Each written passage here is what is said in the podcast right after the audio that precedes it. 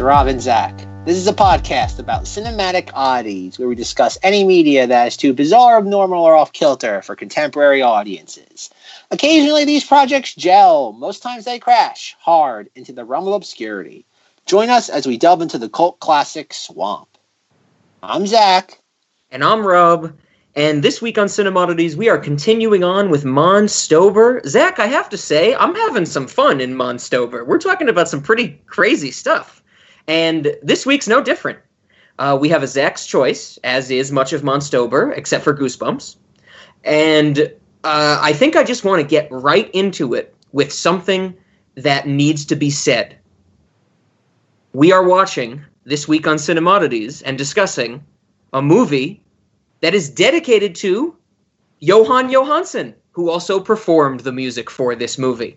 So Jóhann Jóhannsson, of course, I think we talked about it. It was on our Sicario Dos episode, right, where he passed away uh, earlier this year, I believe.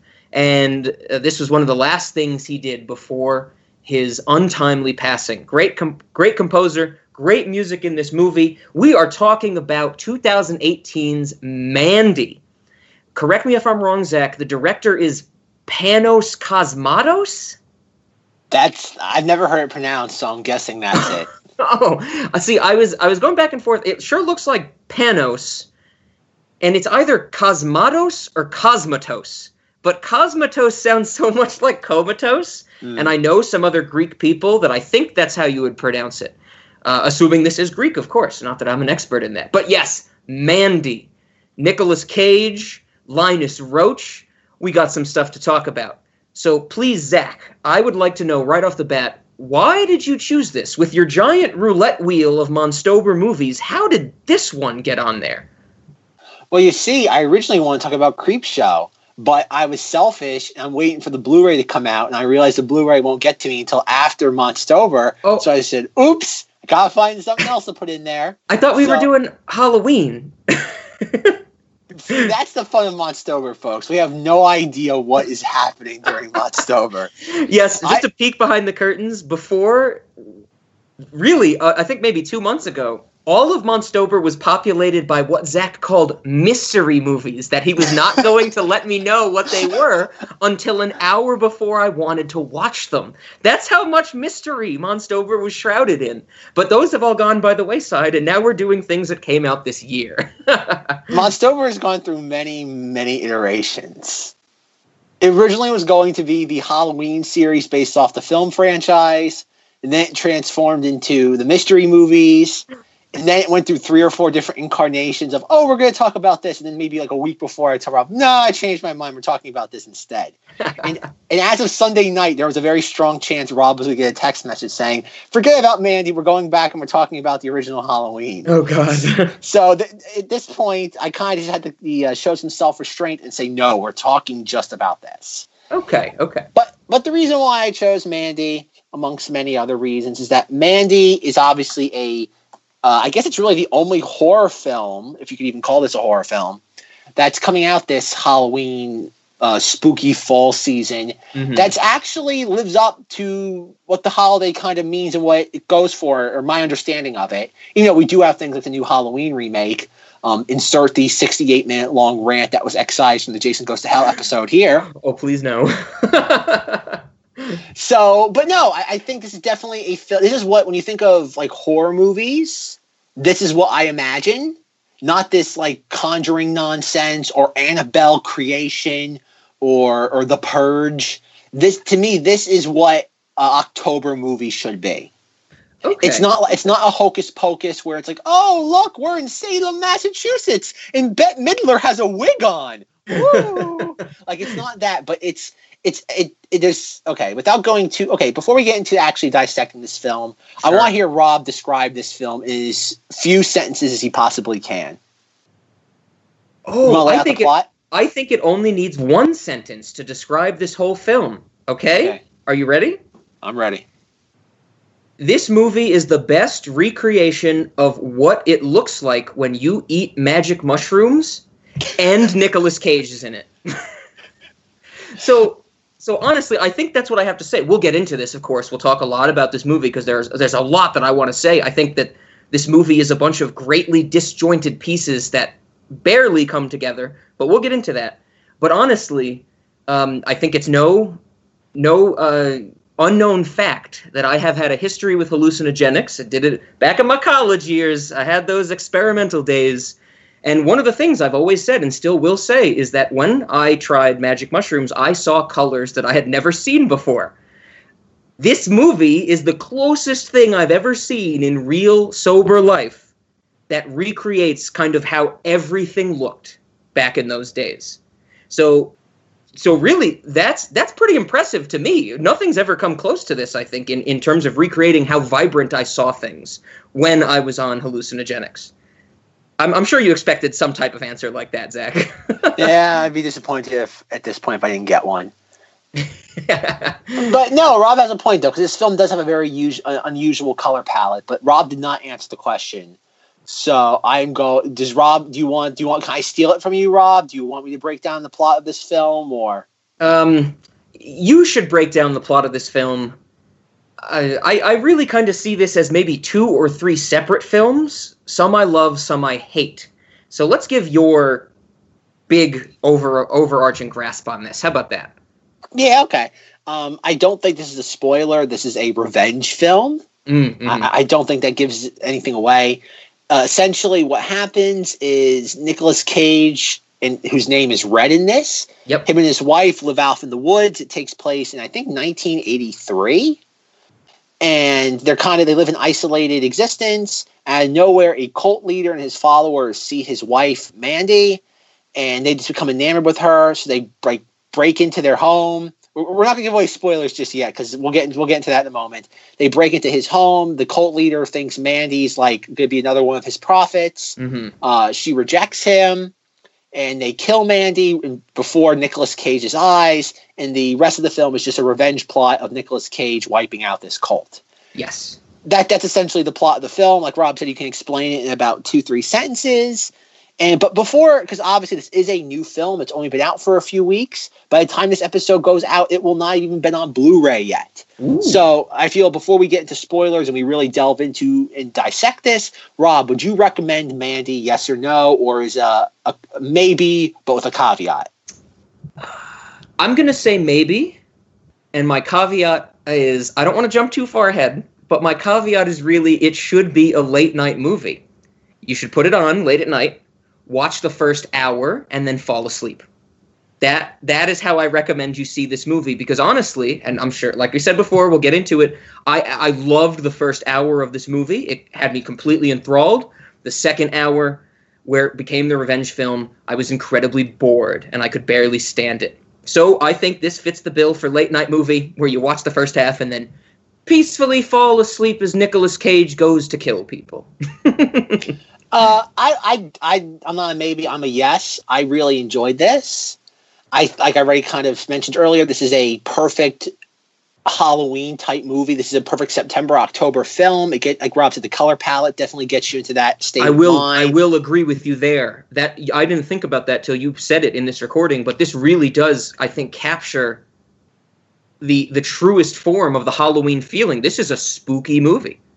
Yeah, it does have a lot of elements like that do come out of like, like any sort of good spooky movie. There are elements that come out of left field that definitely play into that spooky macabre nature. Mm-hmm. And it's fun to see Nicolas Cage actually be a competent actor for once. It's it's nice to see him actually see that he's not just a paycheck actor that does the movies that are exclusive to the red box. Yes, yes. Uh, I'm not going to go as far as to say cinemati or late night movie yet, but sure, sure. I would say this is. A, I'd, I'd highly recommend this if you if you want something in that pantheon. I'm trying to think of something. Again, I think this is firmly with next to things like Jason Goes to Hell. Mm-hmm. Uh, I think this would be a great companion piece to Jason Goes to Hell. Oh yeah. Uh, but we'll get into that more on. So yeah, definitely check it out. And at this point, if you don't want any spoilers, do not listen anymore. They, they, they turn us off now. Come back once you've listened to it. You'll like you'll like this movie if you've if you've enjoyed our podcast so far. Okay. So with that being said, let's delve into this film. Uh, why I first heard about this movie like a few months ago. I think it was like I think it premiered at the Sundance Film Festival. So that's what January, February. I believe and I so. saw I saw the poster, and the poster is a really nifty looking poster.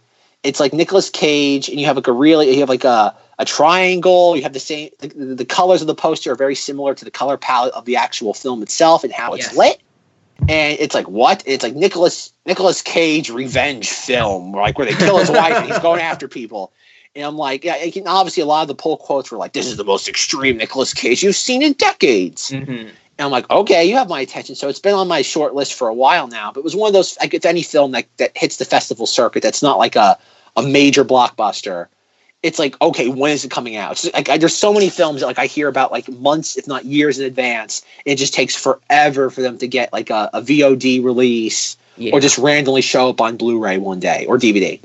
And so I think this was back like in the middle of September. I, I, I was looking at my local movie listings, and it had one showing at seven o'clock on a Thursday, and that was it. Man. And I, I figured like, oh, maybe because I was good. I think I was deciding between seeing that or the Predator, and I'm like, oh, maybe if it comes out on a Friday, I'll choose Mandy over the Predator because I wasn't able to make like the Thursday at seven o'clock showing. Mhm. And I looked, and it was not playing anywhere. Like it wasn't playing at all after that. It was playing Mhm. with seven o'clock, and that was it on a Thursday. And I figured, well, I'm gonna miss that.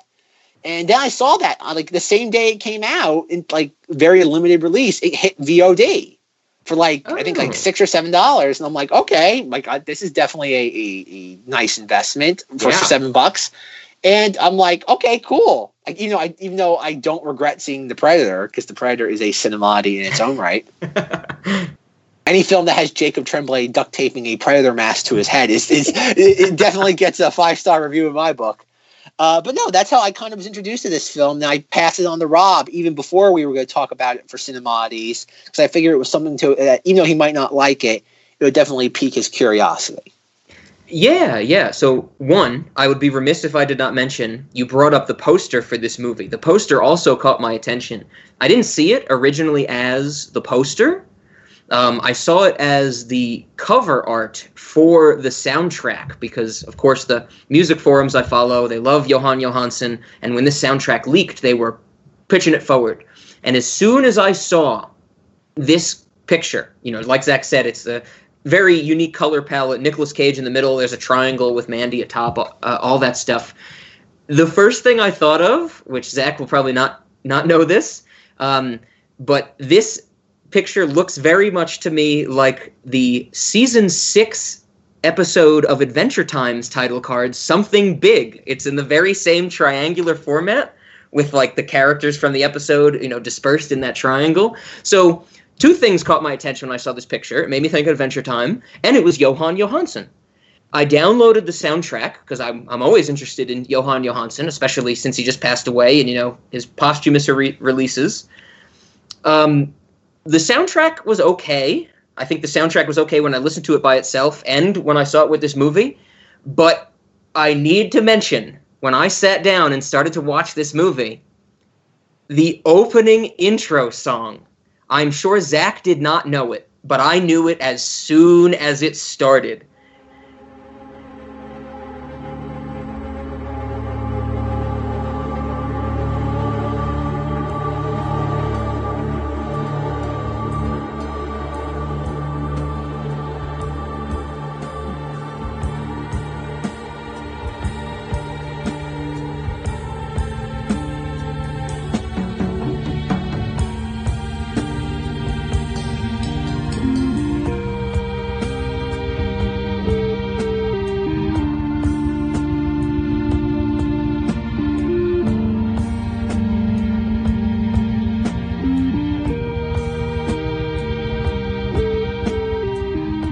It's Starless by King Crimson. King Crimson is one of the greatest bands ever. They're one of my favorites. They are an inferiority to us.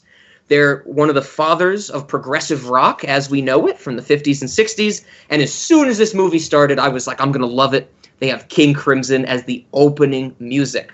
So that's how I actually found out about this movie. Basically, half through Zach, half through the music. Um, but I didn't watch it after I listened to the soundtrack until Zach told me we were going to have to talk about it. So I think I kicked us off talking about the whole movie. I talked about the first thing that we hear. Yes. the King Crimson song, which is awesome. Did you like the King Crimson song? Did it stand out to you? Uh, well, it, it stands out because it's really the first thing that you hear over the credits. Yes. And you, you, it's how you introduce to many of your your characters of this. hmm Uh, no, like I said, I think everybody now knows my taste in music. If it's not S Club, it's uh, it gets a pass from me. Yeah, and uh, honestly, I would say that King Crimson is probably the exact opposite of all the music that you play when we talk about your music. yes, it's definitely not S Club. oh man. So yeah, so uh, I, I don't know. It's weird. This movie's not that it's weird to discuss, but like Rob stated, it is. It feels like at the very least two fi- separate films. Yeah. The first, ha- it's a two-hour-long movie, and the first half is very slowly, methodically paced. It's amazing. I loved the first half. The first half kept me going. Well, okay, this is the weird thing about this movie. I I admire the first half. I love when things are take their time. I hate Mhm. things that are too quickly paced. I hate out of breath movies Sure. where it's sure. like, oh my god, oh my god, get to the next thing, get to the next thing, get to the next thing. Oh my god, what are we gonna do? And I, I hate the, I hate that type of editing, which is obviously very popular in blockbusters nowadays. oh yeah. But I like, like I said, it's obviously doing it's done on purpose. But a couple times, it's like, oh my lord, wh- what are we doing here? It's like we see her like we see Mandy, the titular Mandy, reading her book like in the uh, con- not convenience store, but like the general store. And it's like, oh my god, it's like please. And we see them kind of just like uh, in their bedroom, which again, very interesting set where they're kind they, they kind of sleep in a room that like where three of the corners or three of the walls are are glass. It's like Yeah, glass yeah. walls. It's like a. Uh, it's like they're sleeping in a sunroom or something like that. essentially it's just like what like a mattress on a floor or it's a it's it's a bed that's not really high up it's Very minimal. I would say their whole setup is quite minimal. yeah and, and more, it's more or less outside of just the glass they're almost exposed to the elements it's, it's Mhm. obviously very transparent to nature and that goes into the whole thing that he's a lumberjack Yes. and so you watch that first half and even though i i admire the first half it's really not until i'd say at least a third of the way into the movie that i really started getting into it So is that are you is that the point when the cult shows up? Not the cult. The part 'cause as I'm watching, because I didn't really know much about this movie getting into. it. Like I knew Okay, because at when I first heard it, because when the movie first came out, I heard all these things. But it's more and more like over the summer, like things get like not leaked out, but you get a little bit more information that trickles my way. Sure. And it's like, oh, Nicolas Cage's wife dies, and he goes after the cult that killed them. And I'm like, Mm-hmm. oh, this sounds like I kind of got a little disappointed because I'm like, oh, this is very derivative of Drive Angry. yeah. And you know, I love Drive Angry. It's possibly one of my favorite 3D movie experiences ever. Nice. Um, and, and but the thing about Drive Angry is such a campy, over the top film. I'm like, oh, are we gonna do that but serious? Like, how do you do a Nicolas Cage revenge film serious? And I'm like, ugh. But there's a very specific point in this movie, which I think Rob, it's kind of like the halfway point where Rob was saying, where I'm like, okay, is when you have your cult leader who's the uh, I, I, cringe at the thought of the Law and Order connection spotlight we're going to be doing in about 20 minutes. Oh, we're gonna have to talk about Linus Roach. yes, we're going to talk about Linus Roach. Is where him and his cult. It's not. I don't think it's him. I think it's one of his like lieutenants has like a magic conch shell. the horn like- of Abraxas. Yes, the Horn of Abraxas, which I think is a reference to a. Uh, oh my God, what was his name? The gov- the insane governor. Oh my God, what was his name? Yes, Jesse Ventura. Rudy Giuliani. no, he was the insane mayor. Sorry. Jesse Ventura. Jesse the Body Ventura. oh. I think I think that's a Jesse Ventura film, like, like something of Abraxas. I think it's it's there's a lot of references to uh, horror movies and just B movies in this. Okay. There's, so there's Jesse Vent- I didn't know. I've never heard of that. yeah, a lot of people have it. Yeah, there's something of Abraxas. It's a Jesse Ventura movie, Okay. and he he like plays this conch shell, and like out of the blue, not out of the blue, but like these four characters just show up out of nowhere.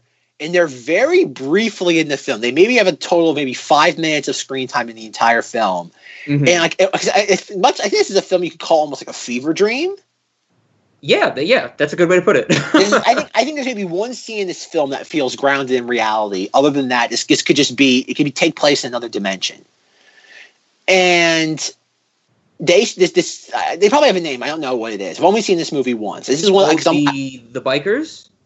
i don't want to call them bikers. i think it doesn't do them justice So the people that look right look like the demons from Hellraiser. well that's what they are that, that's another reference they are clearly Yes. Cenobites. I got- they, I got they are the one. Cenobites. Yeah. So I, I believe they're called the Black Skulls. That's Oh, their group's okay. name. All right, that that that sounds like a name you would give a group like that.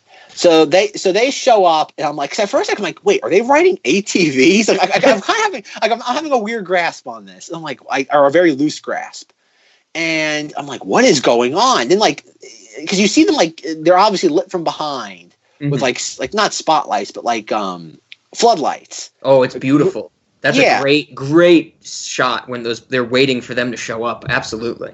And you see like and you see their silhouettes you're like what is going on here and i'm like okay i want to see a little bit more of these but i'm like because that's a very thin line because when you introduce an element like that into a film like this you gotta be very uh, careful Mhm. because if you overplay your hand it comes across as goofy Yeah. but if you don't show enough of them people get annoyed because you're teasing them with something Mhm. and then at that point you build up the if they ever do make a mandy 2 mandy harder there's there's no it's really hard to pay off something you've been building up that far and so i'm like okay are they going to show more of them or they just like because a lot of times in these kind of stupid movies as i was is what i was thinking about while i was watching it it's like oh these type of characters just show up they give our cult people some item then they'll just Mhm. they'll just they'll just disappear again but no they actually show up to Nicolas cage and mandy's house and capture them they yeah, they're the muscle. cult- yeah. essentially. And it's like, okay, they captured them. And again, they maybe they probably have less than five minutes of screen time, probably even less than that. And I'm like, oh my god. And that's kind of the point in this movie where my ears perked up, and I'm like, okay, now I see why everybody has a royal heart on for this film.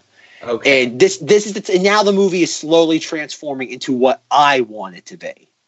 okay. Okay.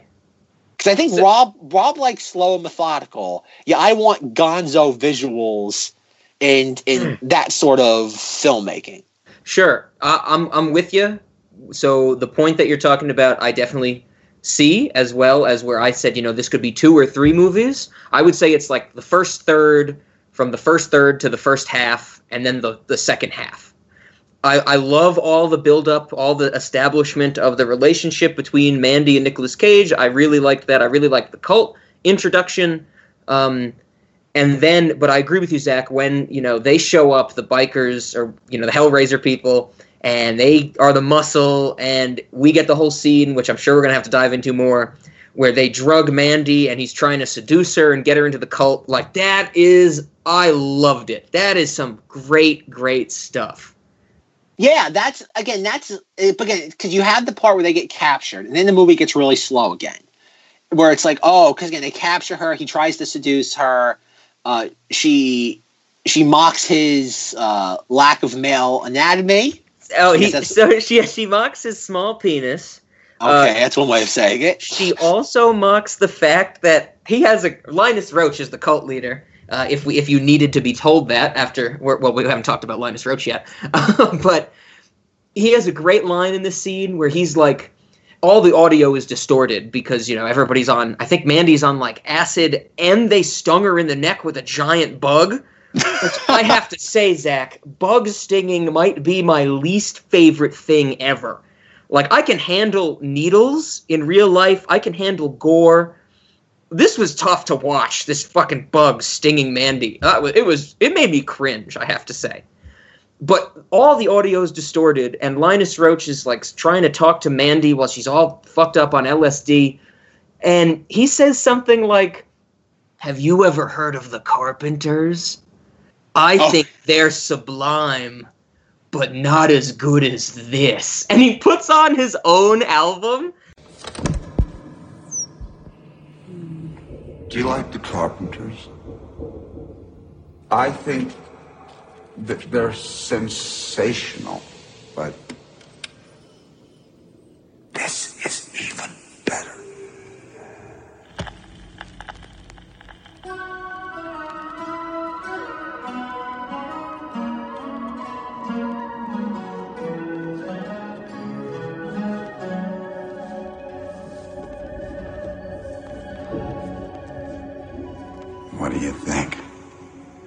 Like that is I I I fell in love with that scene when they were going the direction I wanted them to go in. They were making this cult leader be like he's just another loser and he's seeking love and attention and this is how he thinks he can get it by drugging people and sharing his psychedelic folk music with them.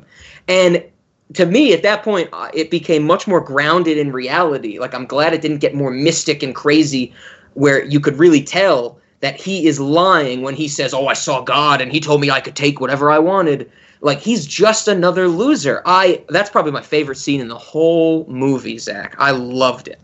Well, that scene's interesting because I do think it's it's probably outside of when Nicolas Cage goes and talks to Bill Duke Oh, in the trailer. yeah. Like that's the scene I feel that that's the scene in the film that's the most out of place in this. But going back to the Mandy uh, Linus Roach scene, again, that is a very uh, I think the best way to describe it, it's just a warped scene between the fact that she's obviously hallucinating from both the LSD and the bee sting. The Yep. color palette is is I don't know how we're going to describe the color. The, the poster color palette, it's the blue pink hue hues that are mixed together. You have the sound, you have the the music playing in the background, and the scene eventually concludes with with her just laughing hysterically at him. yeah Very similar to, I guess, maybe not the best comparison, but very similar to The Shining in Room Two Three Seven, where you see that like the woman eventually starts to deteriorate before Jack Nicholson. You have that like very uh, witches cackle like or witch cackle esque where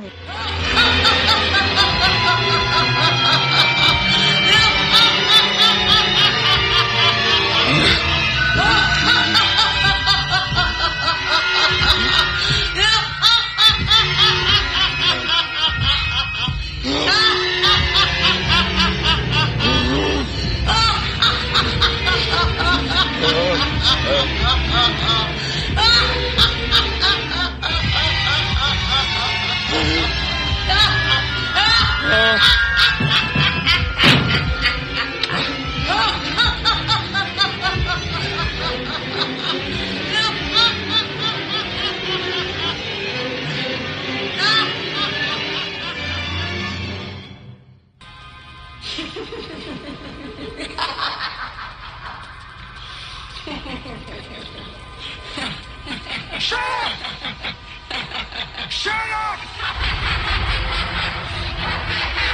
Shut up! Shut up! Shut up! Shut up! Shut up! Shut up! Don't you fucking look at me! Don't you fucking look at me! Don't look at me! Don't you fucking look at me! Don't look at me!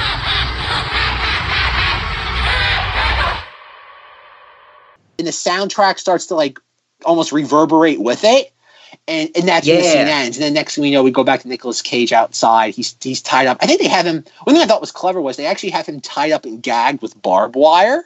yes I thought that was. I think that's a really nice touch. That's like, oh, that's a small thing that most people won't notice. hmm And then there's also some Jesus imagery in there too. The fact that, uh, oh yeah the stab in the side and all that yeah, the fact that in the barbed wire, all that. Well, so before that, I don't know if it's if it's right before the Nicolas Cage we see him tied up or right after, but we after the Mandy laughing, we get another scene that I really enjoyed where it's Linus Roach puts his face really close to a mirror and he's like about to lose it and he's like tell me what to do, tell me what to do because he just got, you know, his his leadership challenged by Mandy.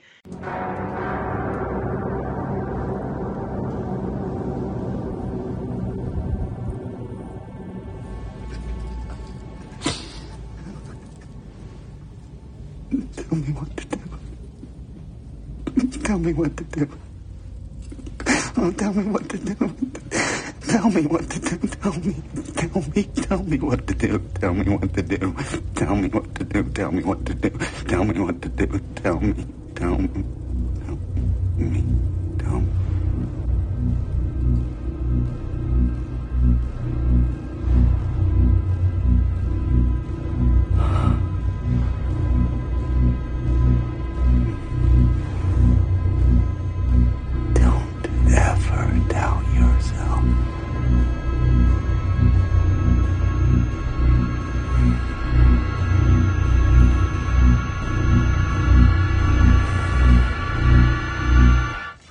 He's like saying he's shaking and almost crying going tell me what to do tell me what to do tell me what to do and he stops in the middle and he's like you should never question yourself and it really shows how crazy his ego is because he just switches on a dime from oh my god i've been emasculated to slash and burn i like this is the point of the movie where i was like totally enthralled with Linus Roach's character and what they were going to do next.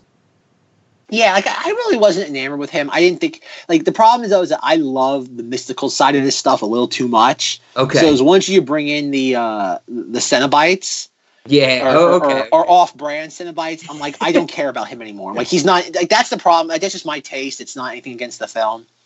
It's just once you Sure. bring in that that element, like I want to know who these characters are off in the corner. Again, it's the Boba Fett effect, where it's like I like the idea of these characters, and that's the dilemma with something like that. Where how do you bring these characters back into the fold, yet keep them in a distance where they're still fun?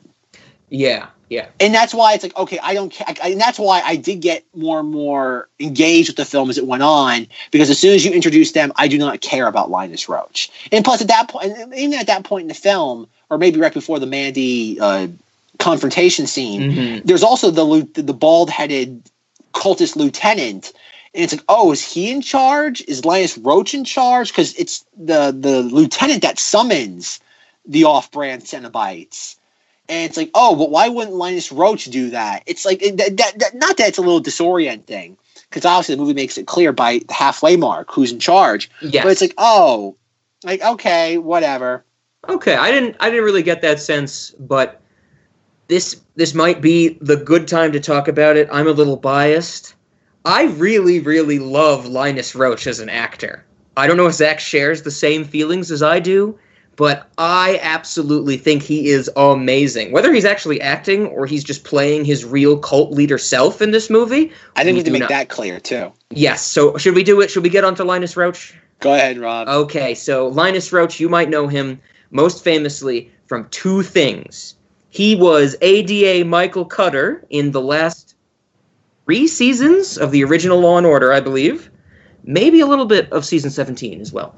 Um, and then he had a recurring role as the same part for a few episodes of Svu.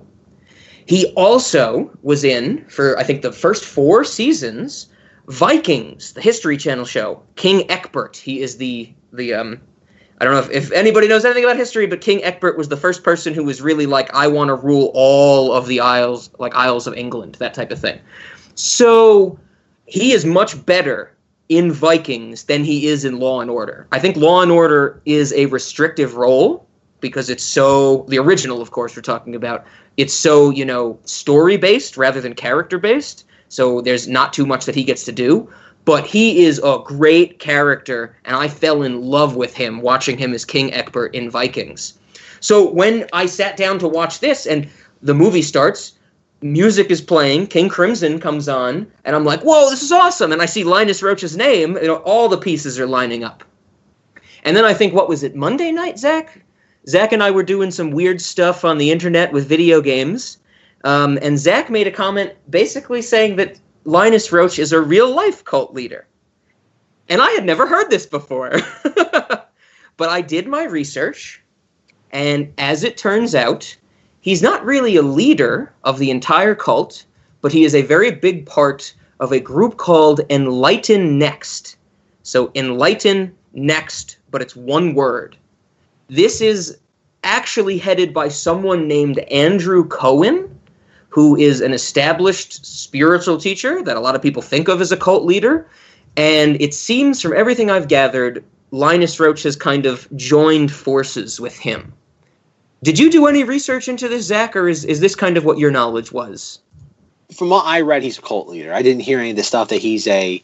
I- I've heard that his cult also causes some problems. It's not the worst cult. It's not the Mansons, but it's. But I've heard it's. He's into some pretty wonky stuff. So I didn't do a lot of research into the cult itself.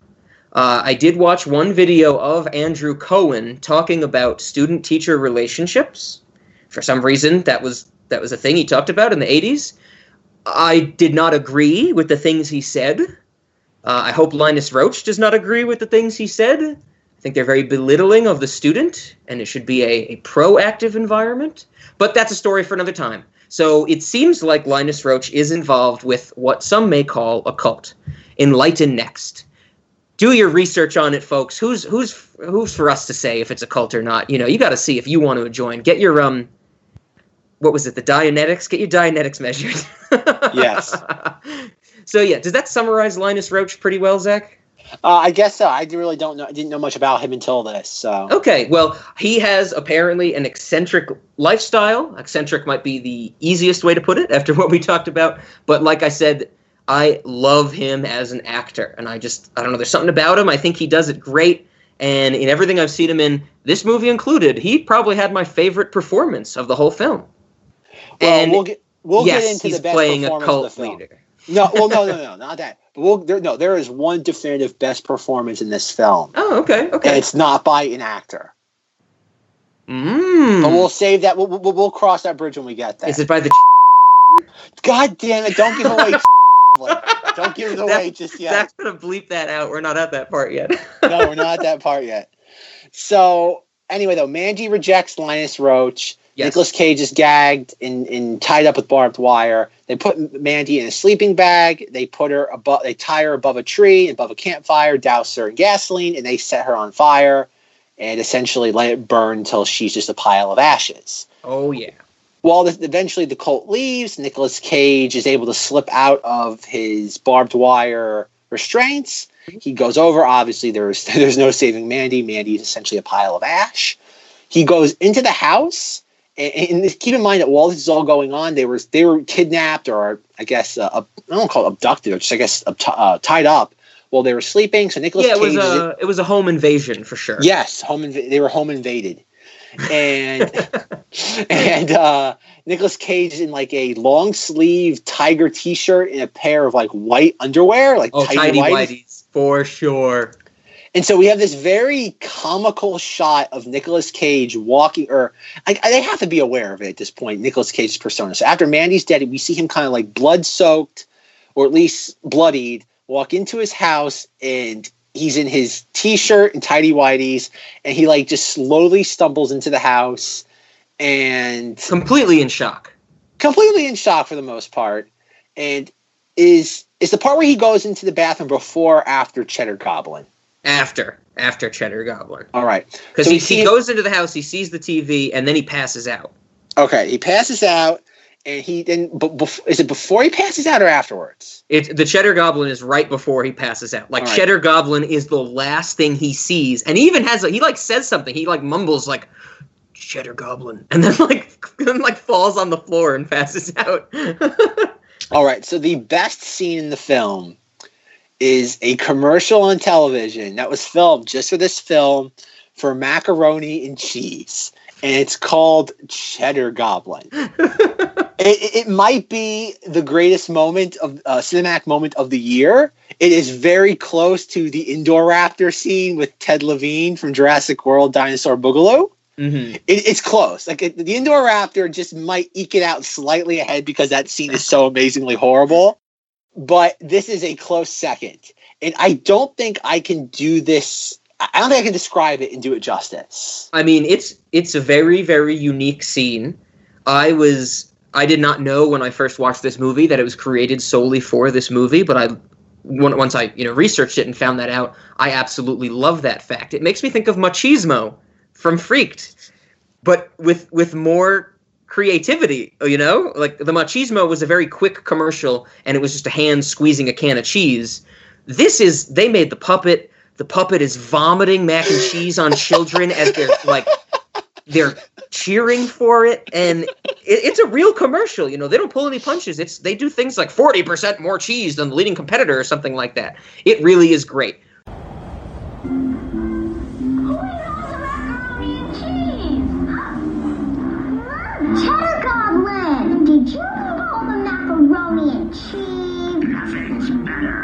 cheddar. Goblin.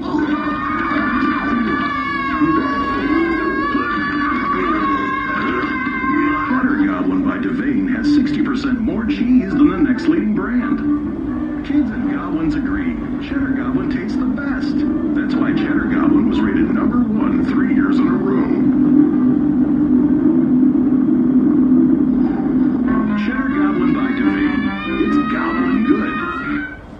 Goblin. that stood out to me how can that not stand out to anybody that was the point in this movie where i was like this movie has is coming at me from every level of crazy because i had already had the the visuals i had already been you know like had the reminiscent feeling of hallucinogenics. I've had the home invasion. I've had the murder, and then they throw me this, and I was like, that that's rounding it out. And I'm I'm sorry to say that it's really only this scene and maybe the next one that I I was still able to latch onto, and then it started to fall apart for me. All right. Uh, even though I like the second half, it's kind of all downhill after Cheddar Goblin because because like and that's the best thing about like, that's where I think there is the genius of this film where it's like like Cheddar Goblin happens and it's just long enough to satisfy you because any much longer it starts to fall apart. Yes. And the person who we have the Rob surprised Rob didn't bring it up. The person that made Cheddar Goblin is the same person that made Too Many Cooks. It takes a lot to make a stew. A pinch of salt and laughter too. A scoop of kids to add the spice. A dash of love to make it nice. And you got Too many cooks. too many cooks. Too many cooks.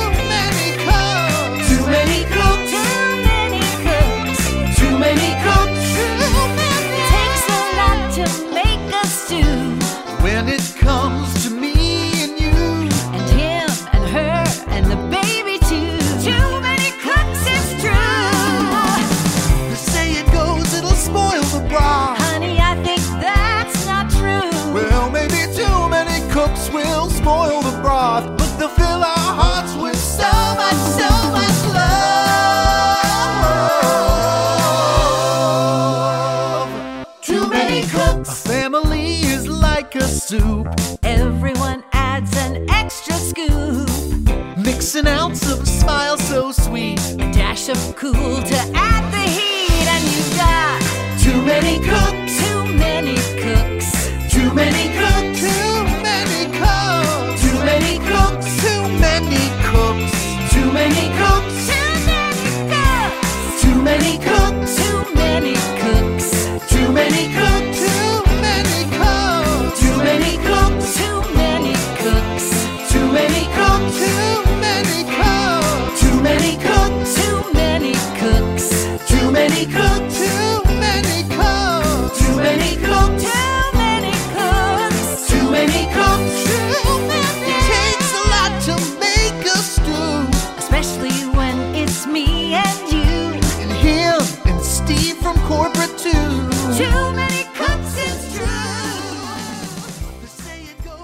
Really? That I did not find. in You didn't know that? Oh my god! No, I guess I didn't dig deep enough. That's amazing. and it makes perfect sense. It really does. I'm thinking of the the puppetry, and I'm well, you know, of course, too many cooks. I didn't get to see through a secondhand TV screen, basically. But but I I feel you. I I could buy that.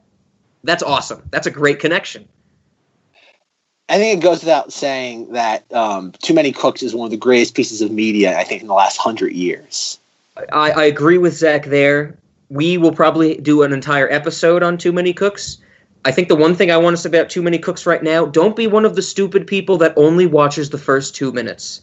I hate that. No, I hate when people are like, "Oh yeah, that's just an intro to a sitcom," and it's like you're an idiot. You're an idiot if either you didn't watch it or you didn't get it. If that's what you think it is. Anyway, Cheddar Goblin. I love it, Zach. I love it. Ch- Ch- Cheddar Goblin. I, I need I need so much more Cheddar Goblin in my world in my life. Uh, I'm, I have a feeling Cheddar Goblin is going to come back up when we get to talking about snacks on this episode. Am I wrong? Oh my god, I love Cheddar Goblin so much. I like it's funny because I forgot. I, I when I first showed this to or I suggest this to Rob, I kind of forgot about Cheddar Goblin Okay. because it is such a. It's like maybe what thirty seconds, a minute tops, and it does. It comes out of nowhere and then just it disappears again, much like our, our Cenobites from earlier. Yep. They're not in the film that much, and it's just like again blew me away. Like, that's a moment. It's like what is going on? Yeah, exactly. It's like what is going on, but I- am digging it. And like we already stated, I like Too Many Cooks might be one of my favorite pieces of of media ever created. Definitely. It, it, it, there's, there's a, like, it's amazing that whoever made Too Many Cooks, I don't know their name off the top of my head, but the fact that God, Too Many Cooks was what four years ago. Yeah. Oh, yeah. It's maybe even more than four years ago. Maybe five. But it's the whole idea that whoever made that is able to keep that consistency. Like that's really hard to do to keep that same level of like, oh, like play in that same wheelhouse. You, you could definitely, Mhm. obviously, uh, you can feel the uh, that Cheddar Goblin's very easily a spiritual successor to Too Many Cooks. Yes, he has a style. He or she, like we said, we don't know, or they, uh, they have a style and they know how to use it. It's awesome. Too many cooks. Too many cooks. We, we will talk about in great detail at some point. Um, but the Cheddar Goblin scene, like we said, Nick Cage sees Cheddar Goblin, passes out from his wounds or from shock or from a combination of both, and then when he wakes up, that's when we get the great scene. Probably my second favorite scene in the movie. Nicolas Cage in a bathroom chugging alcohol. How can you go wrong? Oh, screaming at the top of his lungs as well, sitting on a toilet. This was great. I thought this scene was just raw Nicolas Cage emotion, and I was on board. Well, I, I really did not like this scene. I, I Really? feel no, I did because I feel it's okay. it's it's Nicolas Cage leaning into the meme that he's become, and like he, he it's not his fault. Like I, I don't think it's anything against him. I think it's a scene. It's like okay, we're making a, like, okay. So you're you have you have this idea. You're Panos cosmonaut, and no, I'll say his name right. Panos Cosmonatos. Pa- so you're so you're Panos Cosmo. Okay, one more time. Panos Cosmo, whatever. Panos cosmonaut, Pano Uh, Cosmictosis. cosmotosis. So you're Panos Cosmatos, and you sit there and you're pitching this idea to investors or whoever it is, and it's like, okay, who do you want for this? Nicolas Cage. Well, the kids love crazy Nicolas Cage, so you have to put a scene where Nicolas Cage does current trademark Nicolas Cage nonsense. okay. And I'm like, ugh, because th- that is, like when you think of like when you tell someone about this movie like we did, anybody who knows current Nicolas Cage red box versions, like, oh, where is the scene where Nicolas Cage just goes off the rails?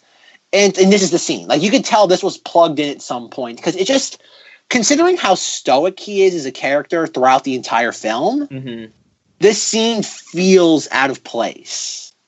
For the rest in my in my interpretation of everything that's going on in this film and the the journey that Nicolas Cage's red goes on a scene where he just starts screaming and just beating up a bathroom just seems out of place in the film where he watches his wife die and he just kind of sits there and he just very gingerly walks into the house and then everything else he does for the remainder of the film and how calm he is while doing that a scene where he just goes ballistic for for three minutes just seems jarring to me. That's a fair point. I totally agree with you in the context of what he goes on to do. I would say this is the last scene in what I think is the part of the movie that I absolutely love. And I saw this scene, and I'm still looking at it from my perspective of enjoying it immensely. I'm looking at it as the tail end of, uh, maybe not tail end, but it's it's a full fledged stage of grief. Like I I love the fact that he goes from shock the previous night, you know, stage of grief, which you might think of as denial, where he just is faced with the Cheddar Goblin, and uh, now I'm kind of trying to convince myself that the Cheddar Goblin is a is a symbol for denial. That'd be awesome. But this was the next step. He when he wakes up and has to realize his reality. uh, This is probably how I would deal with it. I'd be chugging vodka. Well, maybe not vodka, but I'd be chugging alcohol. This scene, this scene felt real to me in the context of what I was buying into in the movie up to that point. I loved the fact that he was stoic and he just was in this relationship, but then you really get to see at this build-up that's how much he cared about Mandy. I thought it was great, but I I to, I didn't think of like I didn't think of it like you did, where with yes, how he goes on to basically just be the slasher of this movie. He gets revenge. This scene is out of place.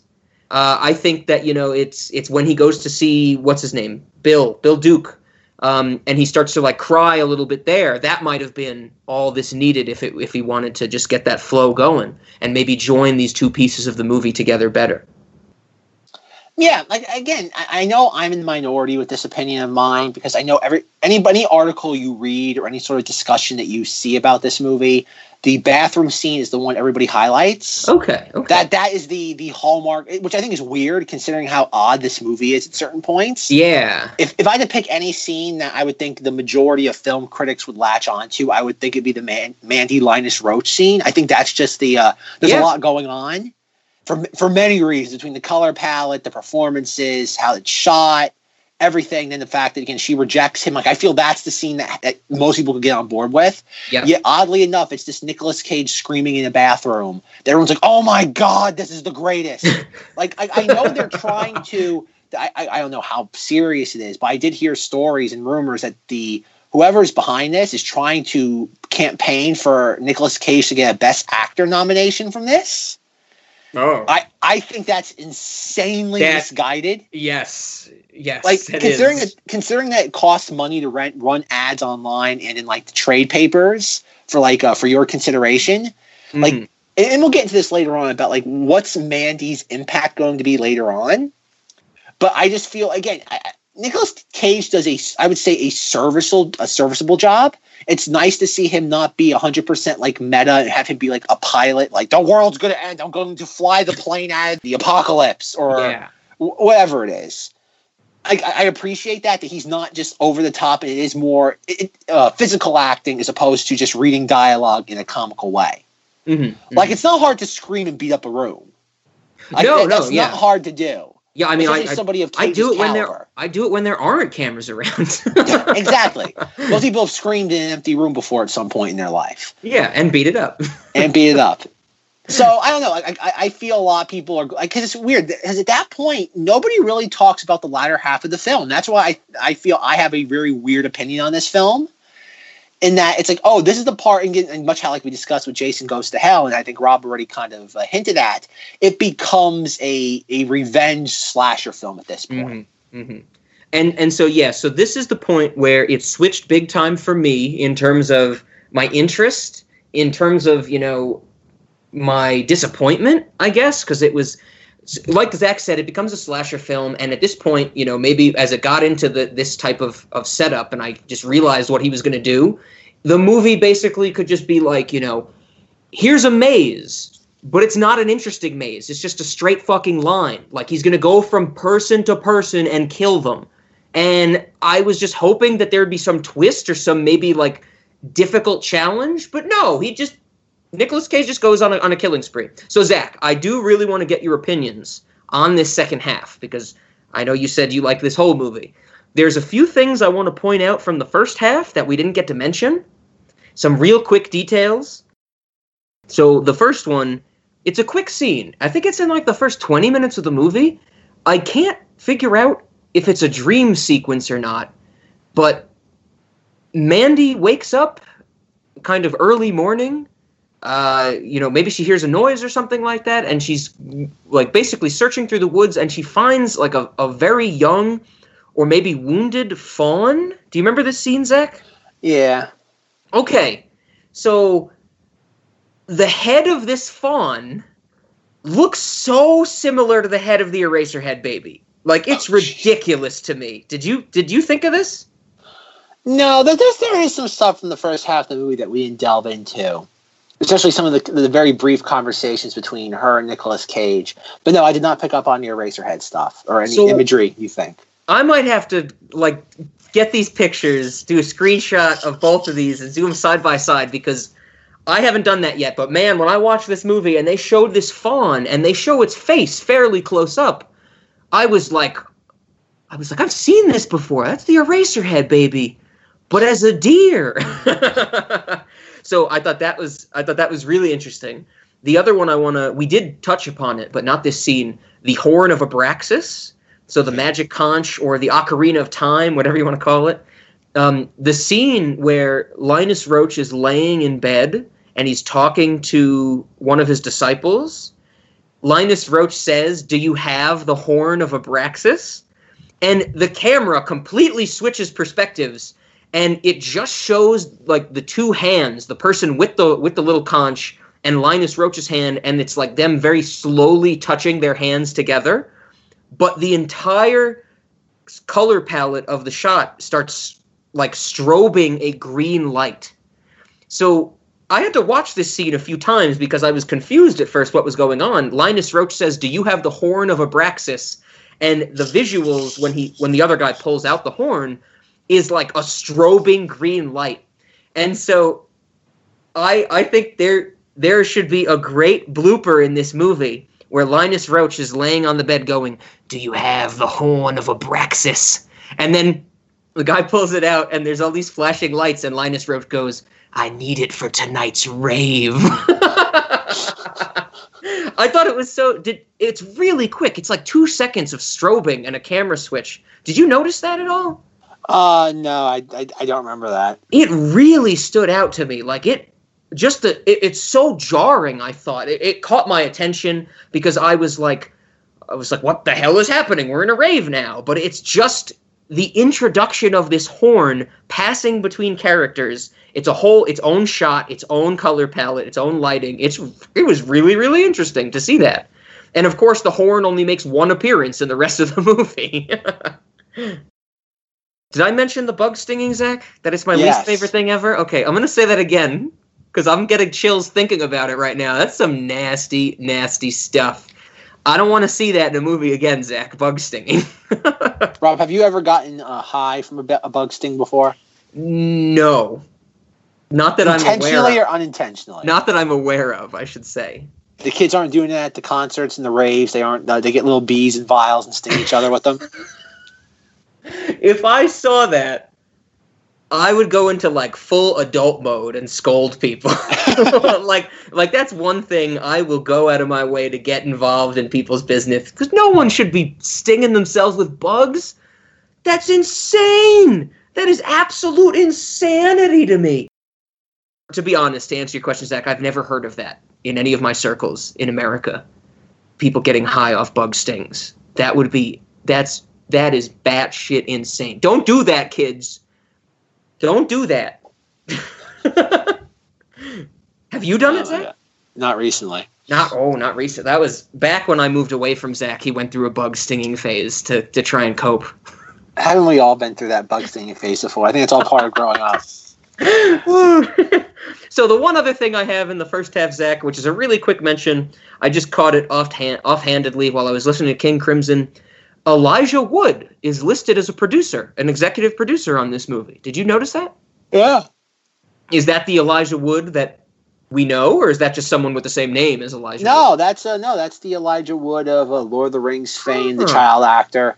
Right on, right on. Okay, well, he uh, he's producing this movie. I, I was very interested to see that. Not as interested as I was to see Kathleen Kennedy on Gremlins 2, but still pretty interesting. Nothing's as good as that. Okay, Zach, um, that was it. That's what I wanted to point out. Literally, the next note in all of my notes. The last note I had was the Nicolas Cage scene in the bathroom, which we discussed. The next note I have is from the last scene of the movie when Linus Roache comes back. I have no notes in between. So, Zach, the floor is yours. What can you possibly say about the most linear story ever in the second hour of this movie? Go for it. No, but going this one last thing about the first half of the film. Oh, sure, another, sure. Another reference to another uh, horror film or whatever you want to call it was when Mandy's telling Nicolas Cage about like what was it, the father and the starlings. Yes, yes. Well, that's clearly a reference to Silence of the Lambs. Between the whole fact of uh, Jodie Foster's character was Clarice Starling, and it's very similar to her whole thing about the with her and Hannibal Lecter, the the the crying of the lambs before going to slaughter.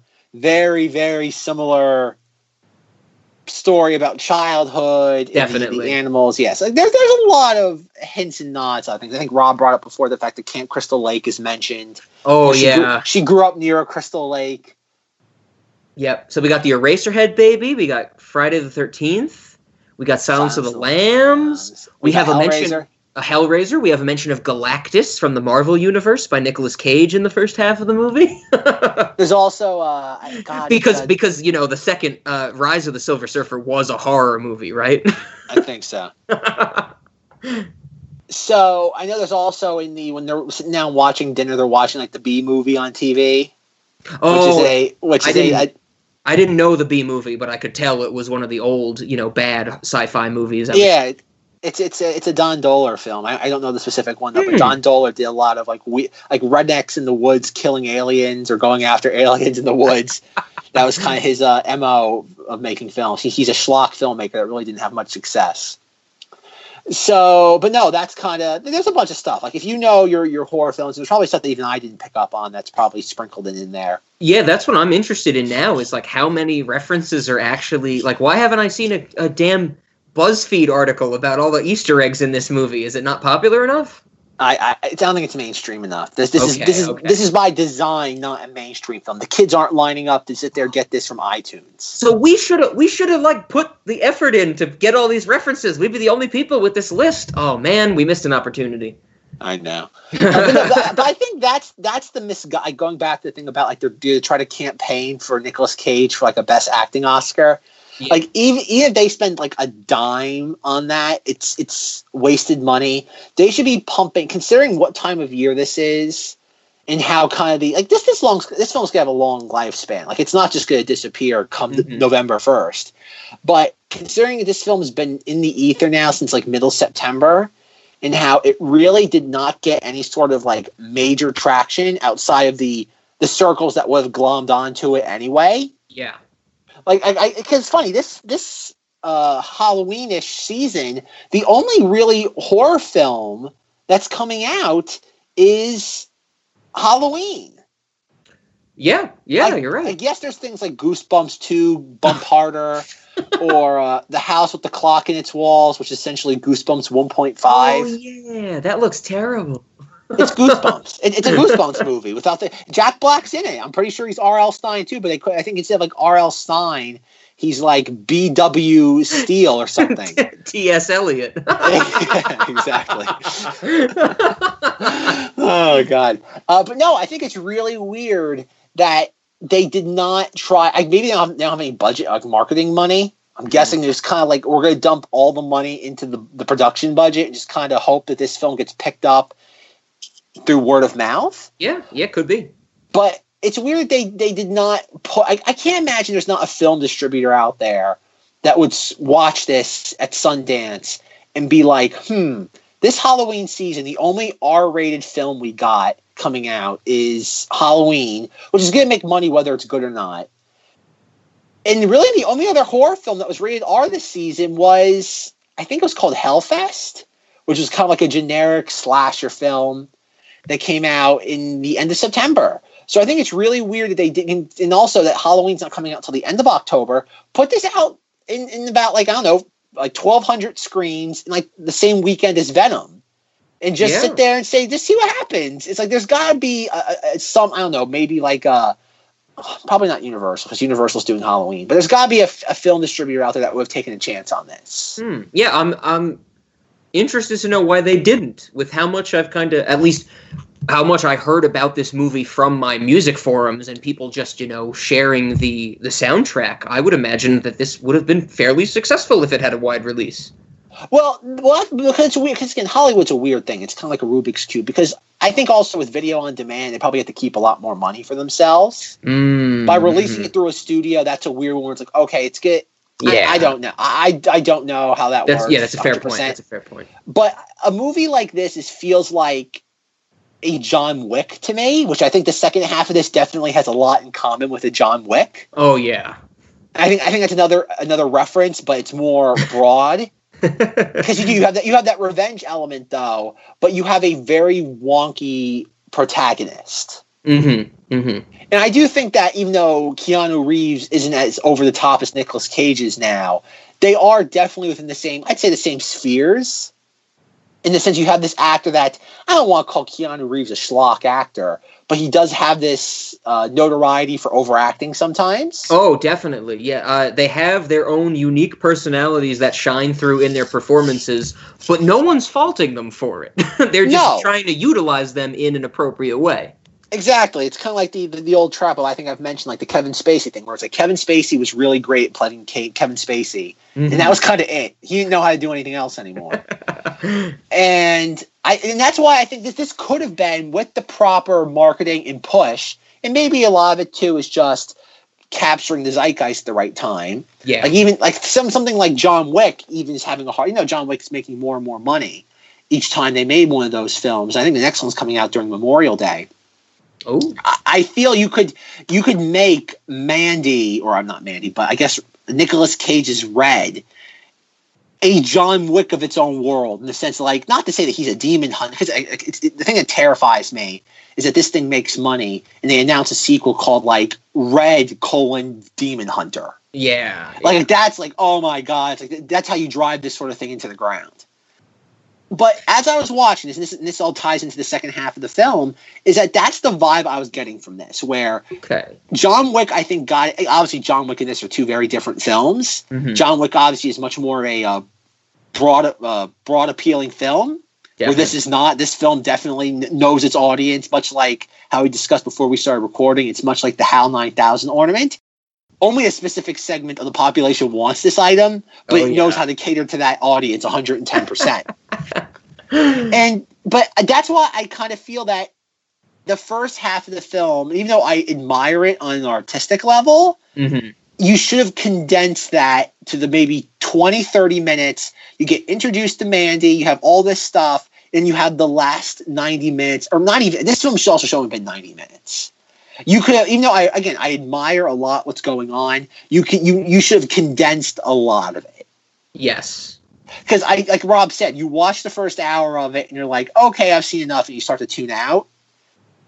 And I feel it, it's kind of like what happens during John Wick. Like you watch, he, they kill John Wick's dog, and about three quarters of the way through John Wick, you're like, okay, enough.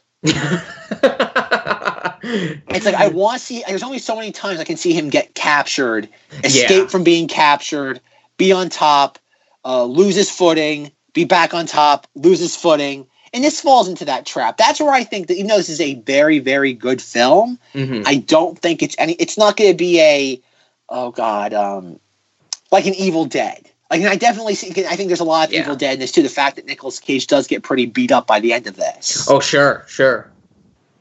And I don't know because I don't think Red as a character is as fleshed out as a Bruce Campbell in an Evil Dead is, or a John Wick in a John Wick film is. Yeah, I, I agree. Like even though we have Nicolas Cage scream, like, that's the thing. That's my problem with the the the Nicolas Cage screaming in the bathroom, dumping vodka on his wounds, is that that's cute to watch, mm-hmm. but it does not add anything to his character. He's a he's a grieving widow. Okay, having him see a picture of his wife or him and his wife together after she's been murdered does as much dramatic effect as watching him scream and destroy a bathroom does Okay, okay. and you and that's what I mean. You condense, condense. Be again, it's like anything. Uh, be efficient. Condense, condense, condense, because you can get a lot of mileage out of less time being spent. And that's and that's why I feel the Nicolas Cage stuff going nuts is just leaning into his per- current persona. But that's but Okay, we, okay. we've delved into that enough already. But no, so the latter half of the film, he goes to what's his name, Bill Duke Bill Duke, and to get his go- crossbow. he gets his crossbow, which has a really cool name, like the the Mother Effer or uh, the Reaper. It's The called Reaper, yeah. And Bill Duke gives him like special uh, arrows Mhm. that can like like penetrate like s- s- bones. Oh, sure. The tent's safe. Nothing could ever penetrate the nylon. Who could get through it? It's like and again, it's also uh, that's the weird thing with this film though. This film is a hodgepodge of different elements because Bill Duke is like, you know, your chances of survival are next to none. Yeah. And, and it's like, oh, okay. It's like one of those spiels. Like it's something that you would see like in a Schwarzenegger film or a Stallone film. Like you have no chance of surviving, and it's like, watch me. And Yeah, I like, did oh, not like that scene, except for the line where Bill Duke is like, "What are you hunting?" and Nicolas Cage goes, "Jesus freaks."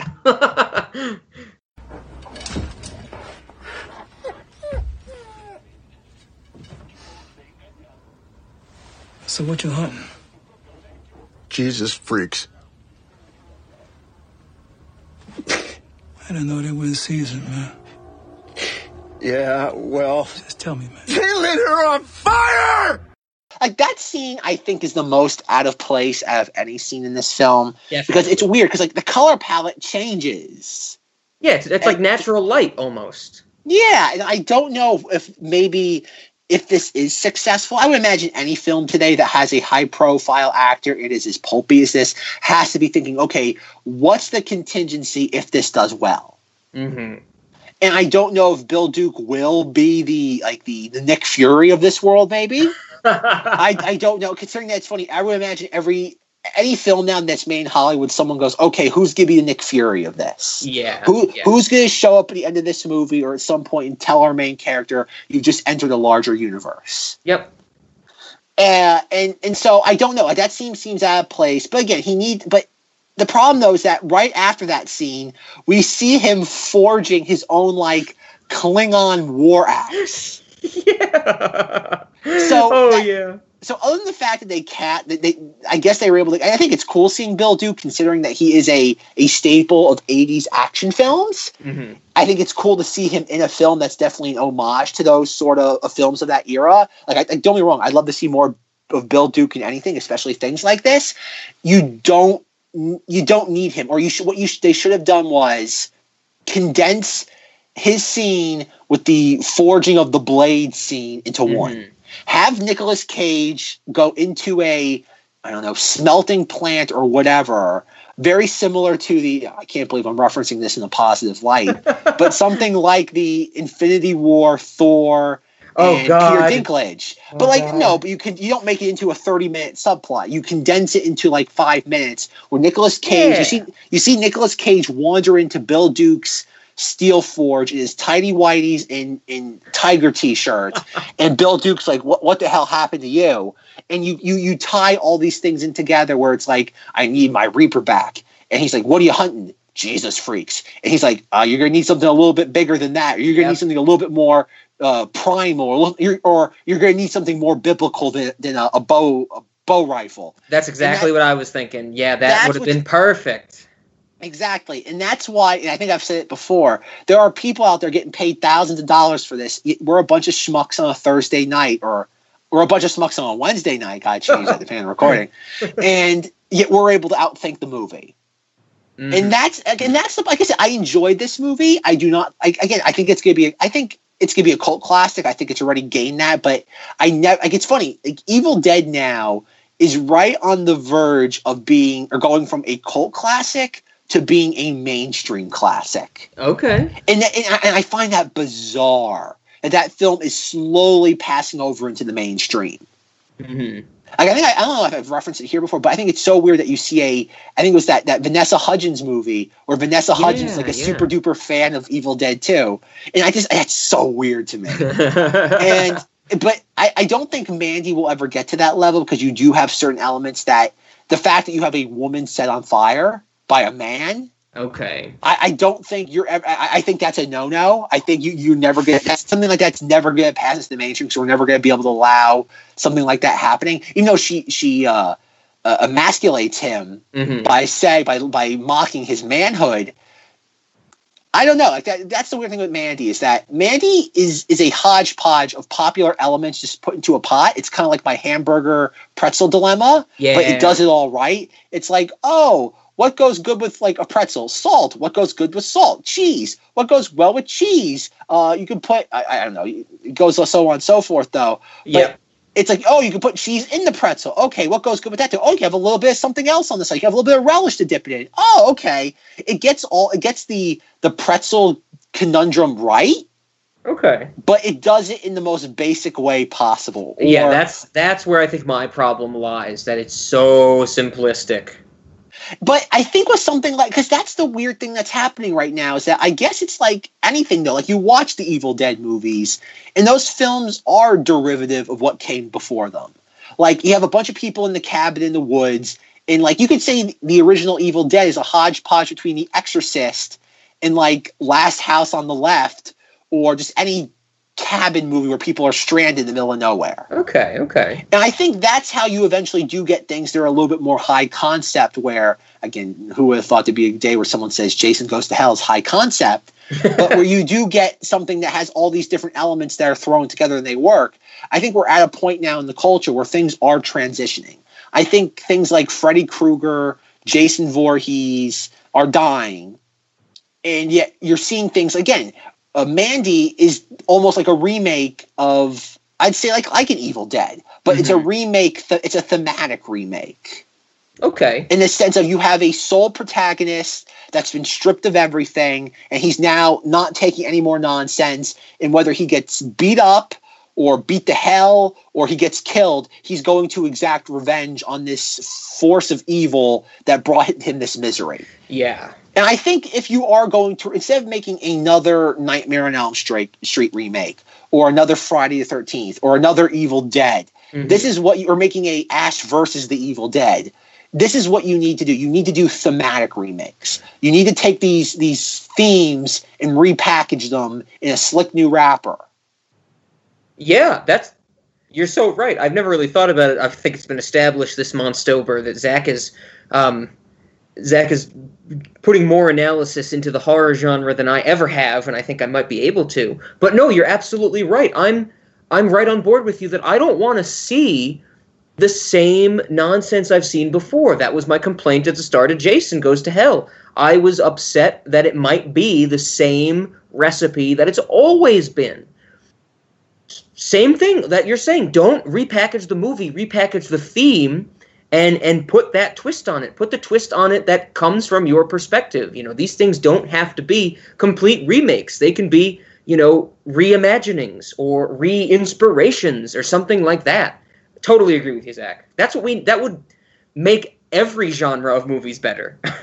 Well, that's and that's kind of what I'm hoping things like not to get into Star Wars, but it's like that's what I'm hoping what happens with a lot of these franchises is that they realize that like okay, like I used to always say that if you're going to sit there and do something like The Force Awakens or anything Mhm. like that, it's like you have to let the iconography do the heavy lifting. yes And I think after a while, you're going to burn through the iconography. It's like, okay, you can't just have X Wings and TIE fighters all the time because it becomes stale.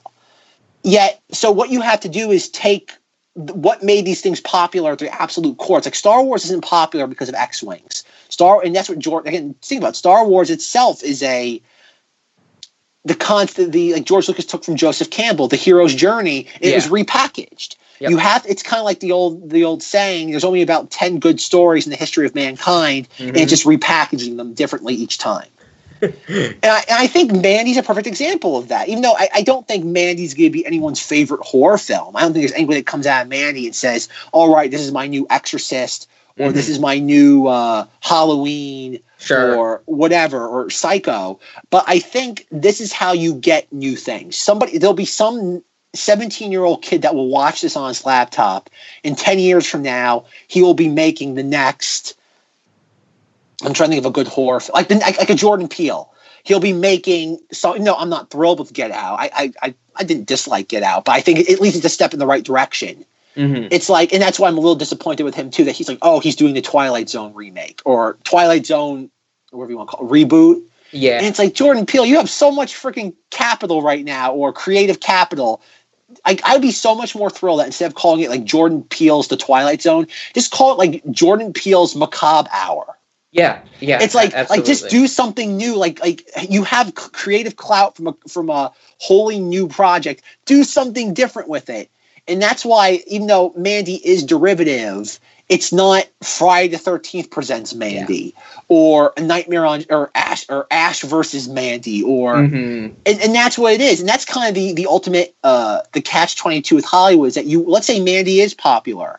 We'll get a sequel to mandy called mandy 2 mandy strikes back. Yeah. That's the problem with a lot of these films. And that's why i don't know like that's the weird dilemma with something like this where it's like oh we celebrate these projects because they're original or in the Mhm. sense they're not tied to an existing property yet if they become successful they will become a franchise and they will become the very thing the, reason why they'll become the thing that we were trying to not celebrate yeah yeah exactly and that's and that's my you know I love Man, the second half of Mandy for that reason where he does go on this killing spree. 'Cause I don't Mhm. want to give too much away. I don't want to do a breakdown of how he he wipes out each of these groups, but I do think like the scene where he gets he he kills the one uh, uh off-brand Cenobite on the dirt Mhm. bike on the ATV. And he gets captured yes and they have him tied up in the uh, bathroom or wherever it is, where the one's like tinkering or wherever it is. Mhm. And that scene is very clearly Saw.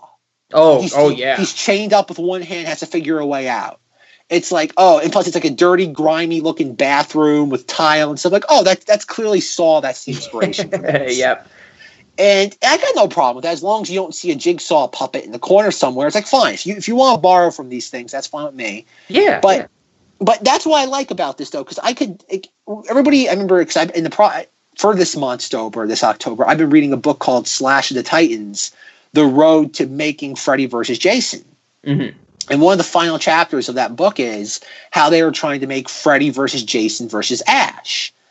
And even though that's a really clever concept, and I would have loved to have seen that happen, Sure. it's like as I was watching this, I'm like, oh, Nicolas Cage's Red could very easily, considering that Bruce Campbell claims that he's now retired from ever playing Ash again, hmm I think it could very easily change depending on how many zeros are in a check they're handed to Bruce Campbell. oh yeah. Like, like if somebody goes to Bruce Campbell and says, like, we'll give you uh, six million dollars to play Ash again, he's not going to say no.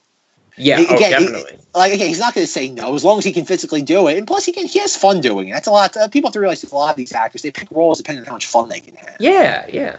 Uh, but no, I can very easily see a I, let's say, for example, that I'm trying to think who owns it now. The new it. The new it's really popular. Whoever the new it is, the not the not Tim Curry it. Oh, Pennywise. what is it? Someone, someone Skarsgård is the actor. Yeah, Skarsgård. Yeah. I could very easily see a world where if Mandy became insanely popular, where someone goes, "Let's have uh, Nicolas Cage's Red come and fight Pennywise." Oh, that would be terrible. well, I don't. Well, I'm not. The problem though is that I don't have a problem with that as a concept. okay. It's the matter of execution. Yeah. Like as because because I don't want to dive into because like Rob said, the most interesting part of this movie is the first half. Even though I enjoy the second half more, it's on a much more visceral level. Yep. So I don't want. Like I said, like you can predict how the movie ends. We'll just say Nicolas Cage doesn't die.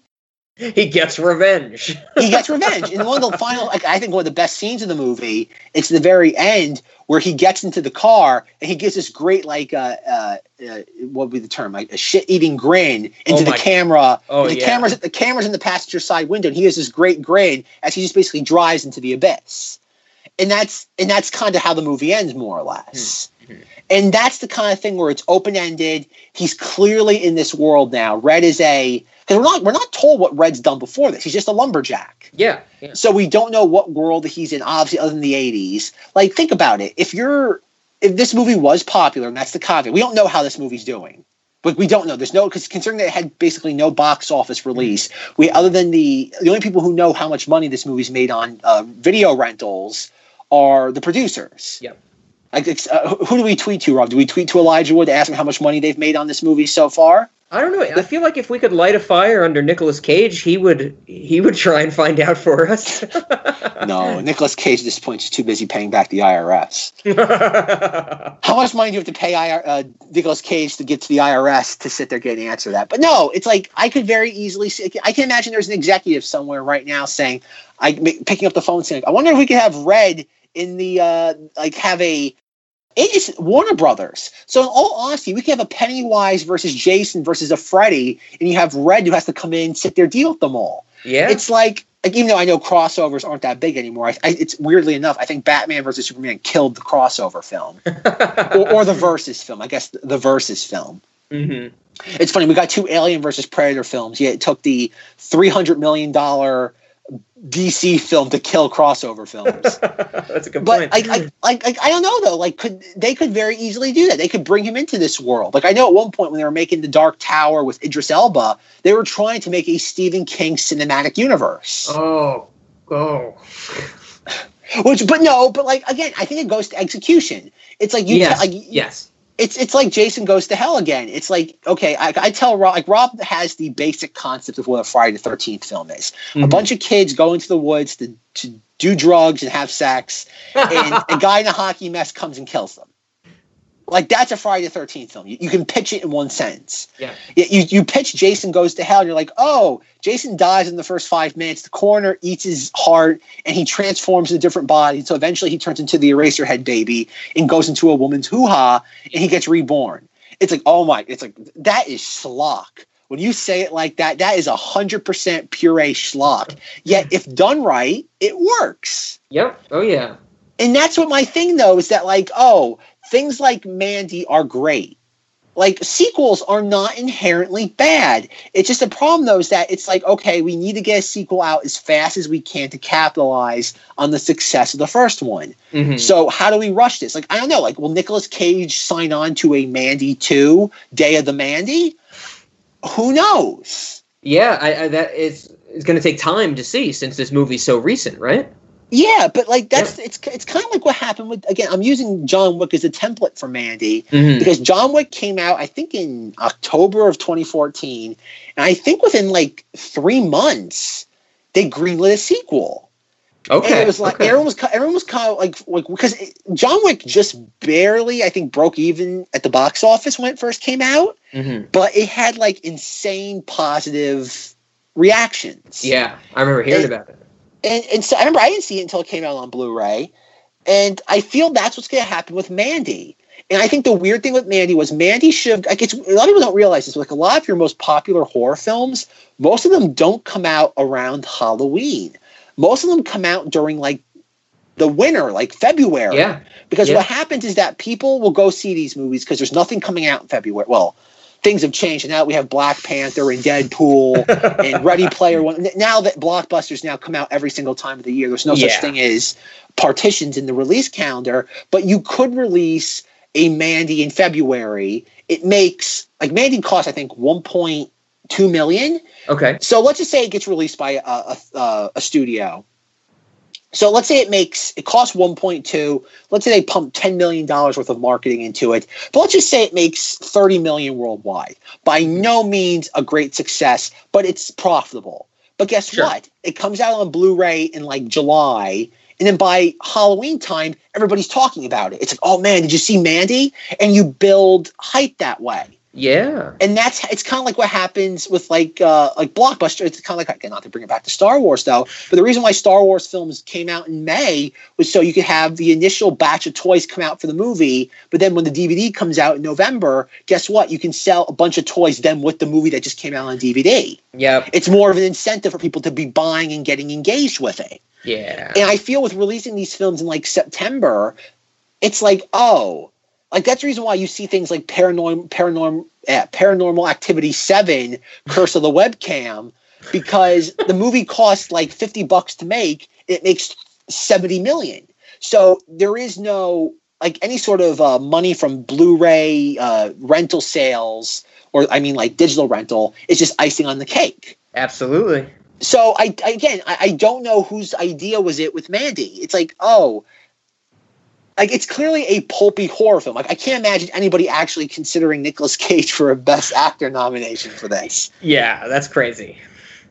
So like that's the weird thing with Mandy though. It's like Mandy's sort of like like Manda uh, Mandy is very much trying to play the same cards as films before it has. hmm Yet it's released in a very peculiar way. Yeah, yeah. That you you make a good point. Um, I think uh, you know this is this is great because this is something that I, I I would never have thought about, and I honestly wouldn't have had the knowledge about because you know when I just when Zach's like, hey, check this movie out, I just watch it. You know, the the release schedule and stuff isn't uh, too much of uh, in my field of vision. So, do you know by any chance how many theaters this did get released to I'd in September? I'd say maybe tops 800 tops. Wow, wow. Okay, uh, Which, yeah, which is good, which is good for something like this. Like, Oh, oh, sure, sure. but I, I'd say tops. But I think it, I think it was like one of those things where uh, like a Fathom events. It's like oh, one night only. Oh, which was- okay. I think that's what it was. Very. I, I think certain other things like there's like Alamo Drafthouse, the uh, small special, not special, but like more specialty theater chains. They Yeah. might have done something with it. But like when it comes, considering that most people go to an AMC or a Regal, hmm unless you either knew this was coming out on a Thursday, that specific Thursday, or you just stumbled into the theater and were like, "Hmm, that looks interesting." the, the- the title Mandy, what could that be about? Like, there's no poster in the lobby for Mandy that that Yeah. evening, so I don't know. It's like I, I'm guessing 800, Okay, maybe. okay. I'm gonna look into that right now, but I don't think it's uh, it's anything. i- i- Sure. If it's even above that, if it's even that, I'd be shocked at. Okay. Yeah, you make a good point about the title. I think I joked to Zach before we recorded that I wanted. I thought Mandy was going to be a biopic about Mandy Patinkin. it was not. Um, the other thing I thought of is that Mandy. Someone could think that Mandy is like, I don't know, the continuation of the grim adventures of Billy and Mandy. Remember that show? Oh my god! Like maybe Billy dies because Grim kills him. Like their their deal. I don't know if Zach remembers the Grim Adventures of Billy and Mandy, but they they like beat him in a game, and so he has to be their servant for like however many years. Maybe like Yes. the deal wears off, and then he kills Billy, and it's just Mandy seeking revenge. Well, okay. I looked, I looked on. I looked on Box Office Mojo. Mandy on that Thursday. It Mm-hmm. was September thirteenth, twenty eighteen. It was released in two hundred and fifty theaters, wow. and it and it grossed one hundred and thirty one thousand dollars. Wait, it's only saying yeah, one hundred thirty one thousand dollars. Man, So- okay, so, it was small. It was Yeah, small. very very limited. Hot damn, hot damn. Well, I'm uh, glad we got some good copies of it. Well, it's- at VOD, yeah. Yeah, because it got released VOD, which I know that's the uh, the super duper popular thing nowadays. Because again, I think that's what it is. Because I think they a lot of them just conceded, like, oh, this is not going to make any money, Mm-hmm. and like ex- unless you're the Avengers or Star Wars, Yeah. you're not going to make any money in the theater anymore. So let's just again, at least it got a theatrical release. So at least if you wanted to see it on the big screen, you had that option. Okay. But again, I, I would imagine it's only a matter of time until it shows up on either Netflix or Hulu Yeah, that's a good point. It's going to pop up on or somewhere. Amazon Prime. Sure. Yeah, one of the one of the major streaming services. Absolutely. No, you're you're right. Um, if you can find it, anybody out there, check it out. Even though it's got a small release, um, you know, Zach's given a full recommendation. I'm doing the late night movie recommendation. Um, with what you said about how limited it is, you know, that, that that's intriguing to me. You know, I like when movies kind of get a small release, especially for one that's as unique as this. Yeah, because it says it's grossed 1.1 million dollars Woo! in the whole U.S. But the weird thing though is that it's only it seems to only be playing on weekends.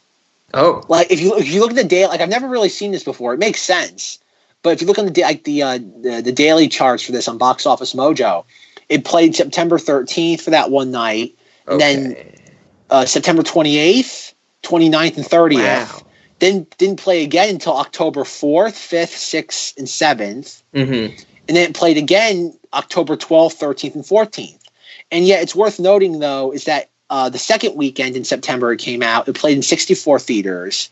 Then for the third weekend, which is the first weekend of October, it did. Um, it only played in 41 theaters. Mm, okay. But but it's it's not dropping horribly. Like it's dropping around 30 percent each each weekend it's out because it's losing theaters. Yep. So I'm guessing it must be specialty chains like I think about 30, 40 theaters. Part of those are Alamo, I bet. Mm-hmm. And other ones are probably just other specialty chains that are probably just agreeing to do it because they figured they probably just support a film like this and figured it will bring people out of the woodwork. Like Yeah, yeah. Little art house theaters in, in like college towns, stuff like that. yeah, I'm, stuff like I'm that. thinking of one. I'm thinking of one that I saw a bunch of David Lynch movies at. That would that's probably been playing this uh, back in September. Sure. Yeah. Like the budget is 1.2 million. If it's already grossed 1.1 million, it'll get some more mileage throughout the month of October. Mm-hmm. Uh, so no, they'll probably all said and done probably get if it's lucky maybe to 1.5 million if it's lucky. So it might so it's its theatrical thing might cover its production budget because I know there's no marketing cost. It's not being. It's probably just. It's probably the distributor. It says it's an RLJ Entertainment, which I've never heard of before until right now. Um, and the Blu-ray comes. I would imagine it's gonna be very popular on Blu-ray. I would imagine it's probably it's probably gonna get released many times on Blu-ray. Okay. I, if I had to guess. Sure. So no, I, I would imagine it's gonna be a profitable film for uh, like for everybody involved. Okay. Okay. and it definitely right gives Nicolas Cage some um, art cred back. Yeah, I I liked him in this for sure. I haven't seen him in I think in anything in a while, but I liked him in this. I think the last thing I saw with him was Kick Ass. Oh my god, Yeah, that- yeah, that's been a that- while ago. yeah. Oh yeah. Oh yeah. I haven't seen him in in a in a good deal of anything recently. I think. He hasn't been in a good deal of anything. Yeah, I don't do those red box releases. I'm trying to think, what's the last major like blockbuster film that he was in? Ghost Rider. That well, yeah, that was the last live action one. And before that, he voiced uh he did voice acting in The Croods, the, the DreamWorks like caveman movie that came out like five years Oh. ago. Oh my god, I actually saw that. Yeah. Other than that, like you're talking Ghost Rider, Vengeance of Spirit, Drive Angry, um, Season of the Witch, Sorcerer's Apprentice, Kick Ass. Mm, Sorcerer's Apprentice. Well, so yeah, there there isn't much to say about the second half, um, except the very end. There's one more scene I want to I want to point out. Um, Linus Roache comes back. It's the big It's when Nicolas Cage gets his revenge. Um, I love this scene. I think it's established. I'm biased. I love Linus Roache. But one of the things that really stood out to me about this scene is that uh, Linus Roache does all the talking.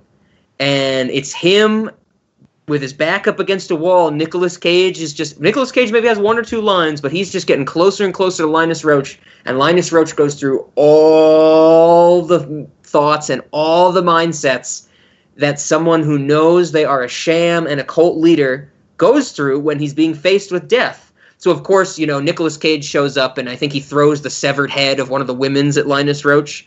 And Linus Roache is immediately like, Who do you think you are? I was chosen by God. Like, you can't kill me. You're nothing compared to me.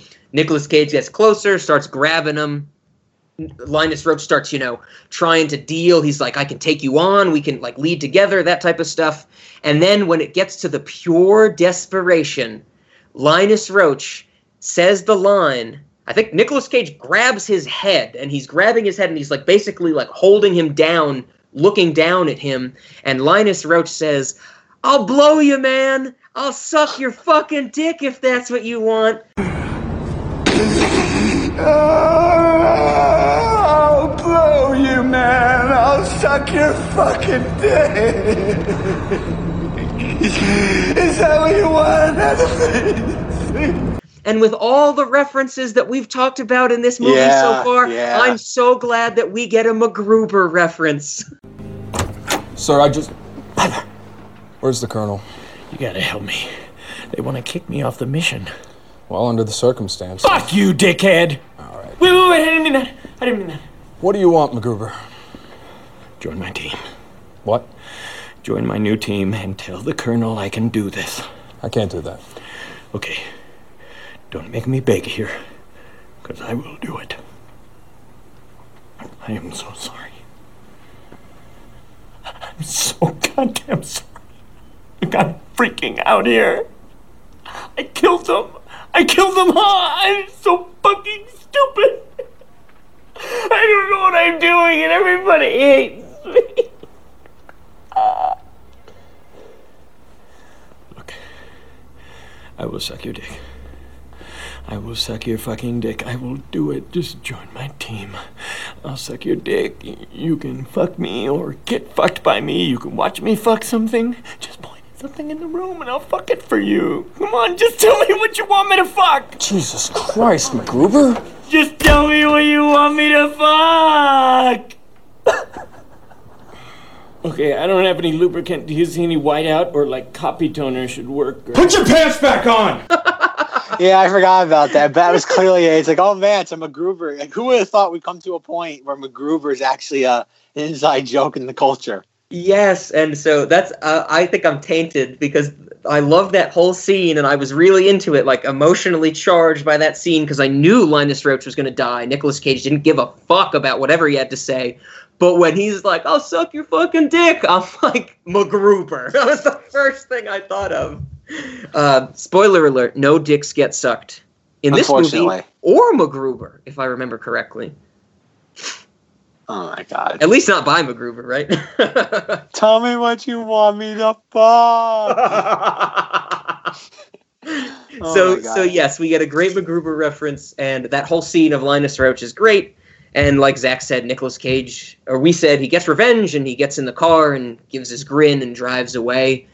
And that's really the movie. That, like we said, it's really straightforward. You get some good performances, you get some good scenes, great, unique visuals. You can't deny that. Um, but that's you know that's what it comes down to at the end of the day, and that's where I think it just misses the mark for me. If it had a little more plot or maybe a twist or something in there, it would have been a home run.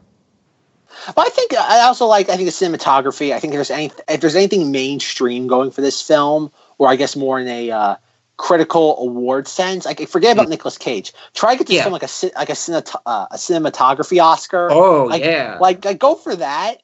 I think you'd have a better chance with something like that, or maybe technical, than you Definitely. would like. Like this is one of those films where you could definitely play like the outside odds and be like, forget the acting, forget the screenplay, forget anything like that. Try to get technical stuff because I could see people being like, oh, there like like there's technical stuff here. It's kind of like what happened with Inception or like Mad Max Fury Road. yeah. Like, there's it's too much of a pulpy film to get like awards people on board with. So let's say like okay, uh, appreciate the craftsmanship that went into it. Great point. Great point. Yeah, that's that's where I think uh, uh, where I believe honestly it should win the awards for you know it, it's beautiful. This is a beautiful film. You can't deny it. Yeah, definitely. Okay. Well then, Zach, that's the last thing I have. So now snacks. Snacks. Okay. Well, well, Cheddar Goblin. How do we license Cheddar Goblin to be at the Cinemodities restaurant? That's the first question. Cheddar Um, Goblin is the official macaroni and cheese of the Cinemati's restaurant. yes, that's the only macaroni and cheese we will serve, and the cheddar goblin will vomit it onto Yes. your person when you order it. There's no silverware, there's no plates. It's going right on the top of your head, and you just have to hope that you know when it's coming. So maybe you can open your mouth and tilt it upwards so you can eat some of it when the cheddar goblin is vomiting it up. So the cheddar goblin's the low hanging fruit. I actually had another one that was not cheddar goblin related. So we get a scene um, when Nicolas Cage is going on his killing spree and he is taking down the Black Skulls, the, I the where this is Hellraiser people. So there's a scene where I think Nicolas Cage, he's like on the floor, he's being pinned down by one of them. One who, yes, this is the the Black Skull that you know before Nicolas Cage attacks him, he is literally face down in a pile of cocaine. You know, very much a la Scarface. um, Another but they- reference. yeah, yeah. There's a, even a tiger in this movie. and so they go back and forth, you know, the, their John Wick action style fighting. Uh, Nicolas Cage is on, pinned on the ground, but Nicolas Cage gets him somehow. And I think he slices the throat of this person above him. And we get an insane shot, which is over the shoulder of the of the biker, of the demonic Hellraiser person. And you just see the back of his head. You see Nicolas Cage's face and after he slices the throat, it must be a good five seconds of blood just pouring onto Nicolas Cage's face, directly into his mouth, covering his teeth, his face, his nose, everything. So here we go, Zach. Here's my pitch. You can order the Mandy Blood Bag Pinata. And so you get a pinata for your table, and then maybe there's like little knives or something that you don't get, you know, maybe maybe that's like it ties in with the Jason, you get little machetes for the table. No, the axe. It's got to be Nicolas Cage's axe. You get that. And you can whack at this, and then when you pierce it, it's just it, it's, you know, like high fructose corn syrup colored red. It's not even nutritious. It's, it's like not even a food or anything. It just dumps all over the table. Like it's a mess on the table. And that's that's the menu item. What do you think? That's Blood clever. bag- I like that. Blood bag pinata. That's what I want to call it.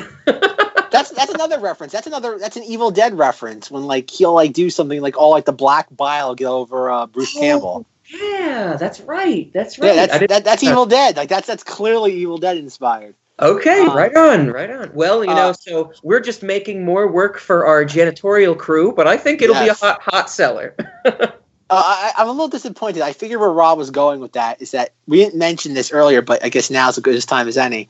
Was that after Nicolas Cage like uh, slits the guy's throat, the all the blood comes on him. He goes over to the pile of cocaine with the piece of glass that he used to slice the guy's neck open with. Takes like a like what a, a thing of cocaine on the the the glass shard Oh, yeah, and and- snorts it all. oh yeah, he snorts it. He snorts a he snorts a good deal of cocaine right off of a shard of glass, and he then to slice someone's neck open with. And then he proceeds to go into the kitchen and he's like, Here's my crossbow. Here's some LSD. Better take that because it made these guys super powerful. So I think we should do is like much like we had um you're given the freaked DVD when you leave the Cinemati's restaurant, like kind of like the after dinner mint. You get there's a giant pile of cocaine, and you get that same knife you used, and you like you take a scoop of it and you snort it as you're leaving the uh, restaurant. this would be.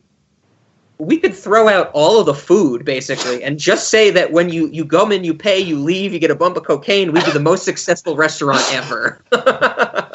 Oh my god! But uh, no, going back to actual food items.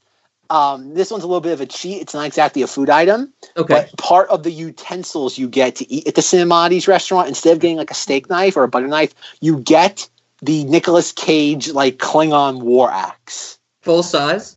Yes, and that's what you use to cut your meal with. Like to scale that Nicolas Cage uses? Yes, Oh, great. I love it. it requires an, an immense amount of finesse to use it to like cut your steak or whatever you're ordering. This makes me think there's a whitest kids you know sketch where the whole sketch is just here's Poseidon and the devil trying to eat spaghetti and they both have giant pitchforks and they can't eat spaghetti.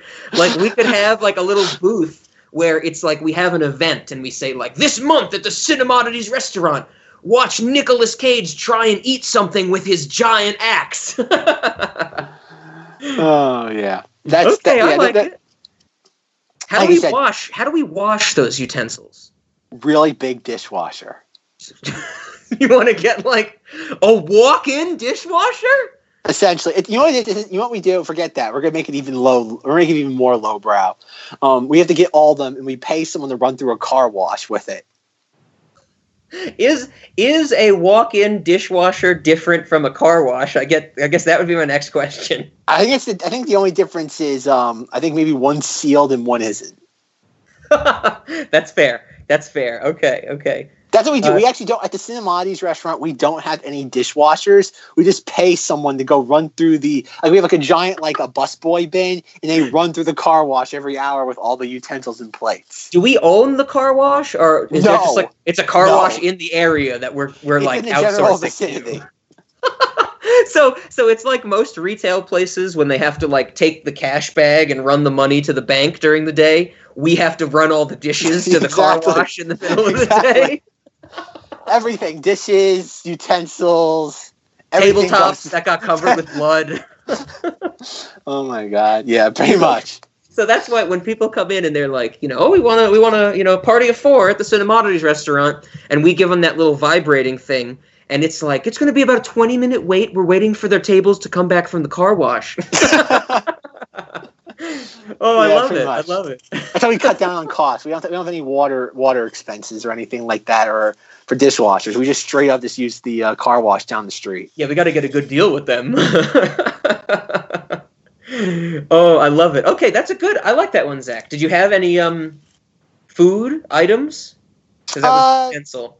I, yeah, cheddar go- I, I don't think I can top cheddar goblin. Cheddar goblin's like the perfect. Like you could not ask for a better Cinemati's food item than cheddar goblin. It really is like that. Just that just screams Cinemodities restaurant before you even know you're going to listen to an episode of Cinemodities, right?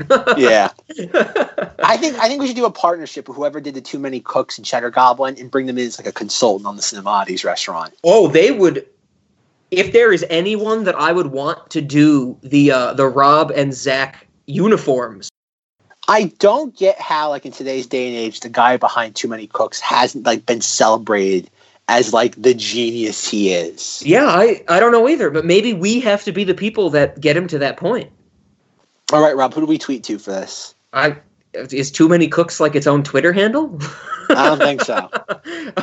too, too few cooks is, Too is few they're, cooks. they're they're trying to, to to like divert traffic. I don't know. I, I would I would imagine that you know since he's maybe he he we keep saying he she them it aliens who knows an AI algorithm made this we don't know.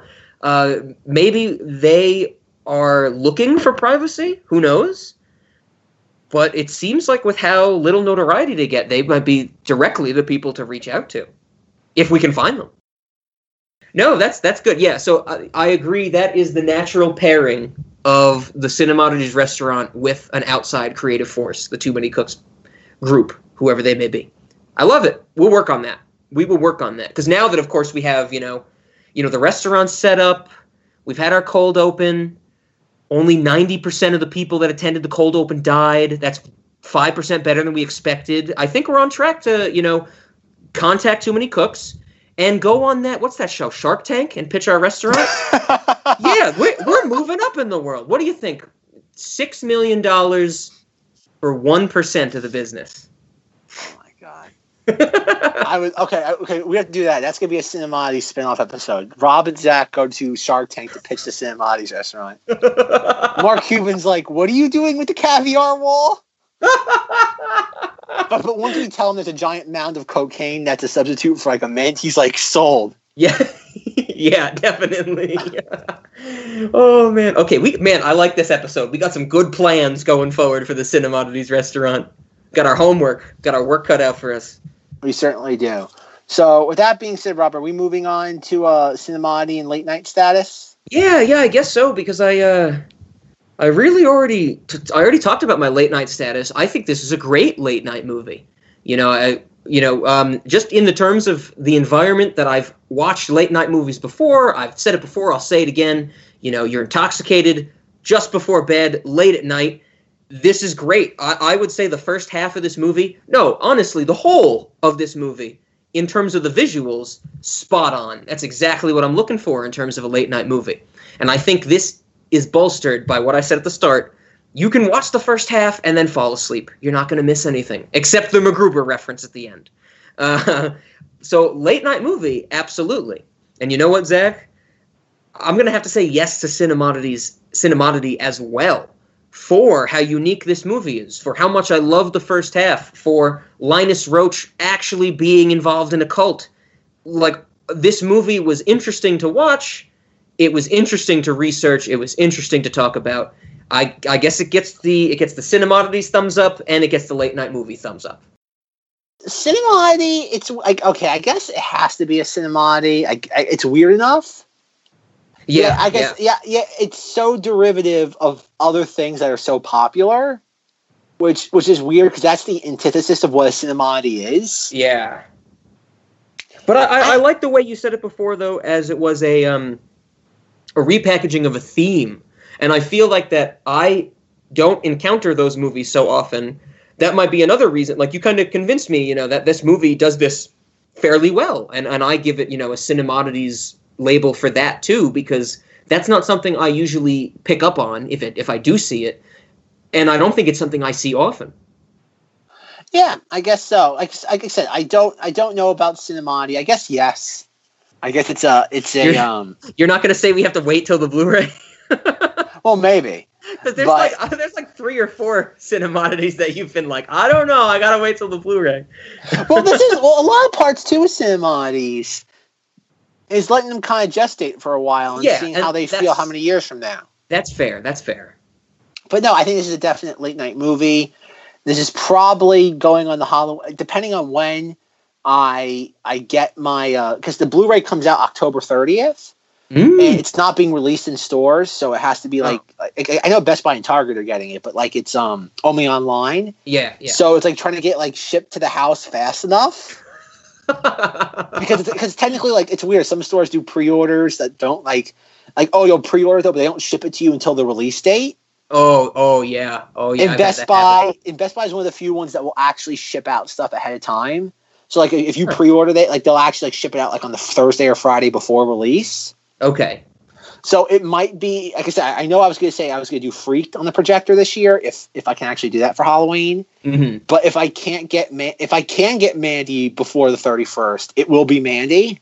Oh, you're not gonna do like a mix and match and do a little bit of freak, a little bit of odd sack, a little bit of perfect hair forever.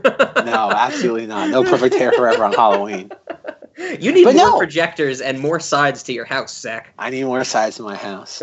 But no, Mandy. I, I think Mandy's gonna be one of those ones where we might have to do like a Cinemodities revisited. Where like I think a year from now, it's like, oh, like would we still call this what it is? Like, has it grown at all in popularity? A true Is Cinemodities update. Yeah. Yeah, and I think that's what it is. I think because Mandy's tune, it's weird. I think it's outside of like Sicario two, Day of the Soldado, Mhm. and like Jurassic World two, Dinosaur Boogaloo. It really is the newest thing we've ever talked about. Yeah, yeah, you're right. And uh, it's probably the the most it's the newest thing we've talked about that I've liked the most as well. Yeah. So, alrighty, Rob. Now that we answered all the important questions, where do we go from here? well, I do. I want how how many more weeks do we have in Monstober? One. Just one. We're finally at the end of Monstober. Jeez. Oh, ex- except with maybe a bonus episode that is Zach and I ranting for an hour about Halloween. Who knows when that's going to come out? um, okay, man. Only one more in Monstober. Oh, I'm I'm a little sad to see Monstober at the tail end. Do we want to do we want to say what we're talking about next week? No, because there's a very there's, a possi- there's a slight possibility that it might change. That's a good point. That's a good point. You know, so I next week I- we're talking about. Insert title here. oh man. Okay. I think, okay. I, I think I mentioned on earliest episode, like, oh, and we talk about Creepshow in a couple of weeks. Yeah, that's not it. That's Well, not happening. It might be. Uh, who knows what Zach when Zach spins the roulette wheel every five minutes. yes, that's a fun thing is that like like Monstober is like like a Rubik's cube that just constantly keeps changing, whereas the rest of the year it's like oh okay because now now it's just once we hit November it's waiting for the next Monstober eleven months away. yeah, Zach is going to be primarily uh, all sighs on every recording after Monstober. I'm going to be like, "Hey, Zach, here's a question for you." He's going to go, "Monstober, Cheddar Goblin." Cheddar Goblin, indeed. no, okay, so yeah, so I guess then nobody knows what our, our final episode of Monstober will entail, but uh, we'll we'll we'll get to it next week, and I'm looking forward to it to even find out for myself. Other than that, I, I think we have to answer the question of how do we end this episode? And Zach, I'm gonna say no right now. We're not doing the shallow song backwards. It's not happening. Okay. How about we have the Gremlins sing the shallow song backwards? Uh, uh, can you elaborate? How can we would you- the Can we get the Gremlins from Gremlins Two to sing the shallow song if we could do that, then I would say yes. in reverse? Uh, that's They even better. sing. They sing. No, no, we don't play it backwards. They sing it backwards. Oh, so they do like a uh, they do like a Black Lodge type of thing. yes. Okay, okay. Yeah, if if we can do that by the time this episode needs to come out, great. If not, I don't know how, how we can get the Gremlins on such short notice because this episode is coming out so soon as to we're recording it that it might as well be live. um, I, I would say if we can't get that to happen on this episode, we'll, we'll keep it in the works. The Gremlins Eh. theme backwards. And well, I have a, I have a feeling that's going to get in there regardless of, of what we decide. Um, but what about the King Crimson song backwards? How about that, Zach? It's not Oh. Lady Gaga and Bradley Cooper, but I guess I can settle. It's not Lady Gaga and Bradley Cooper.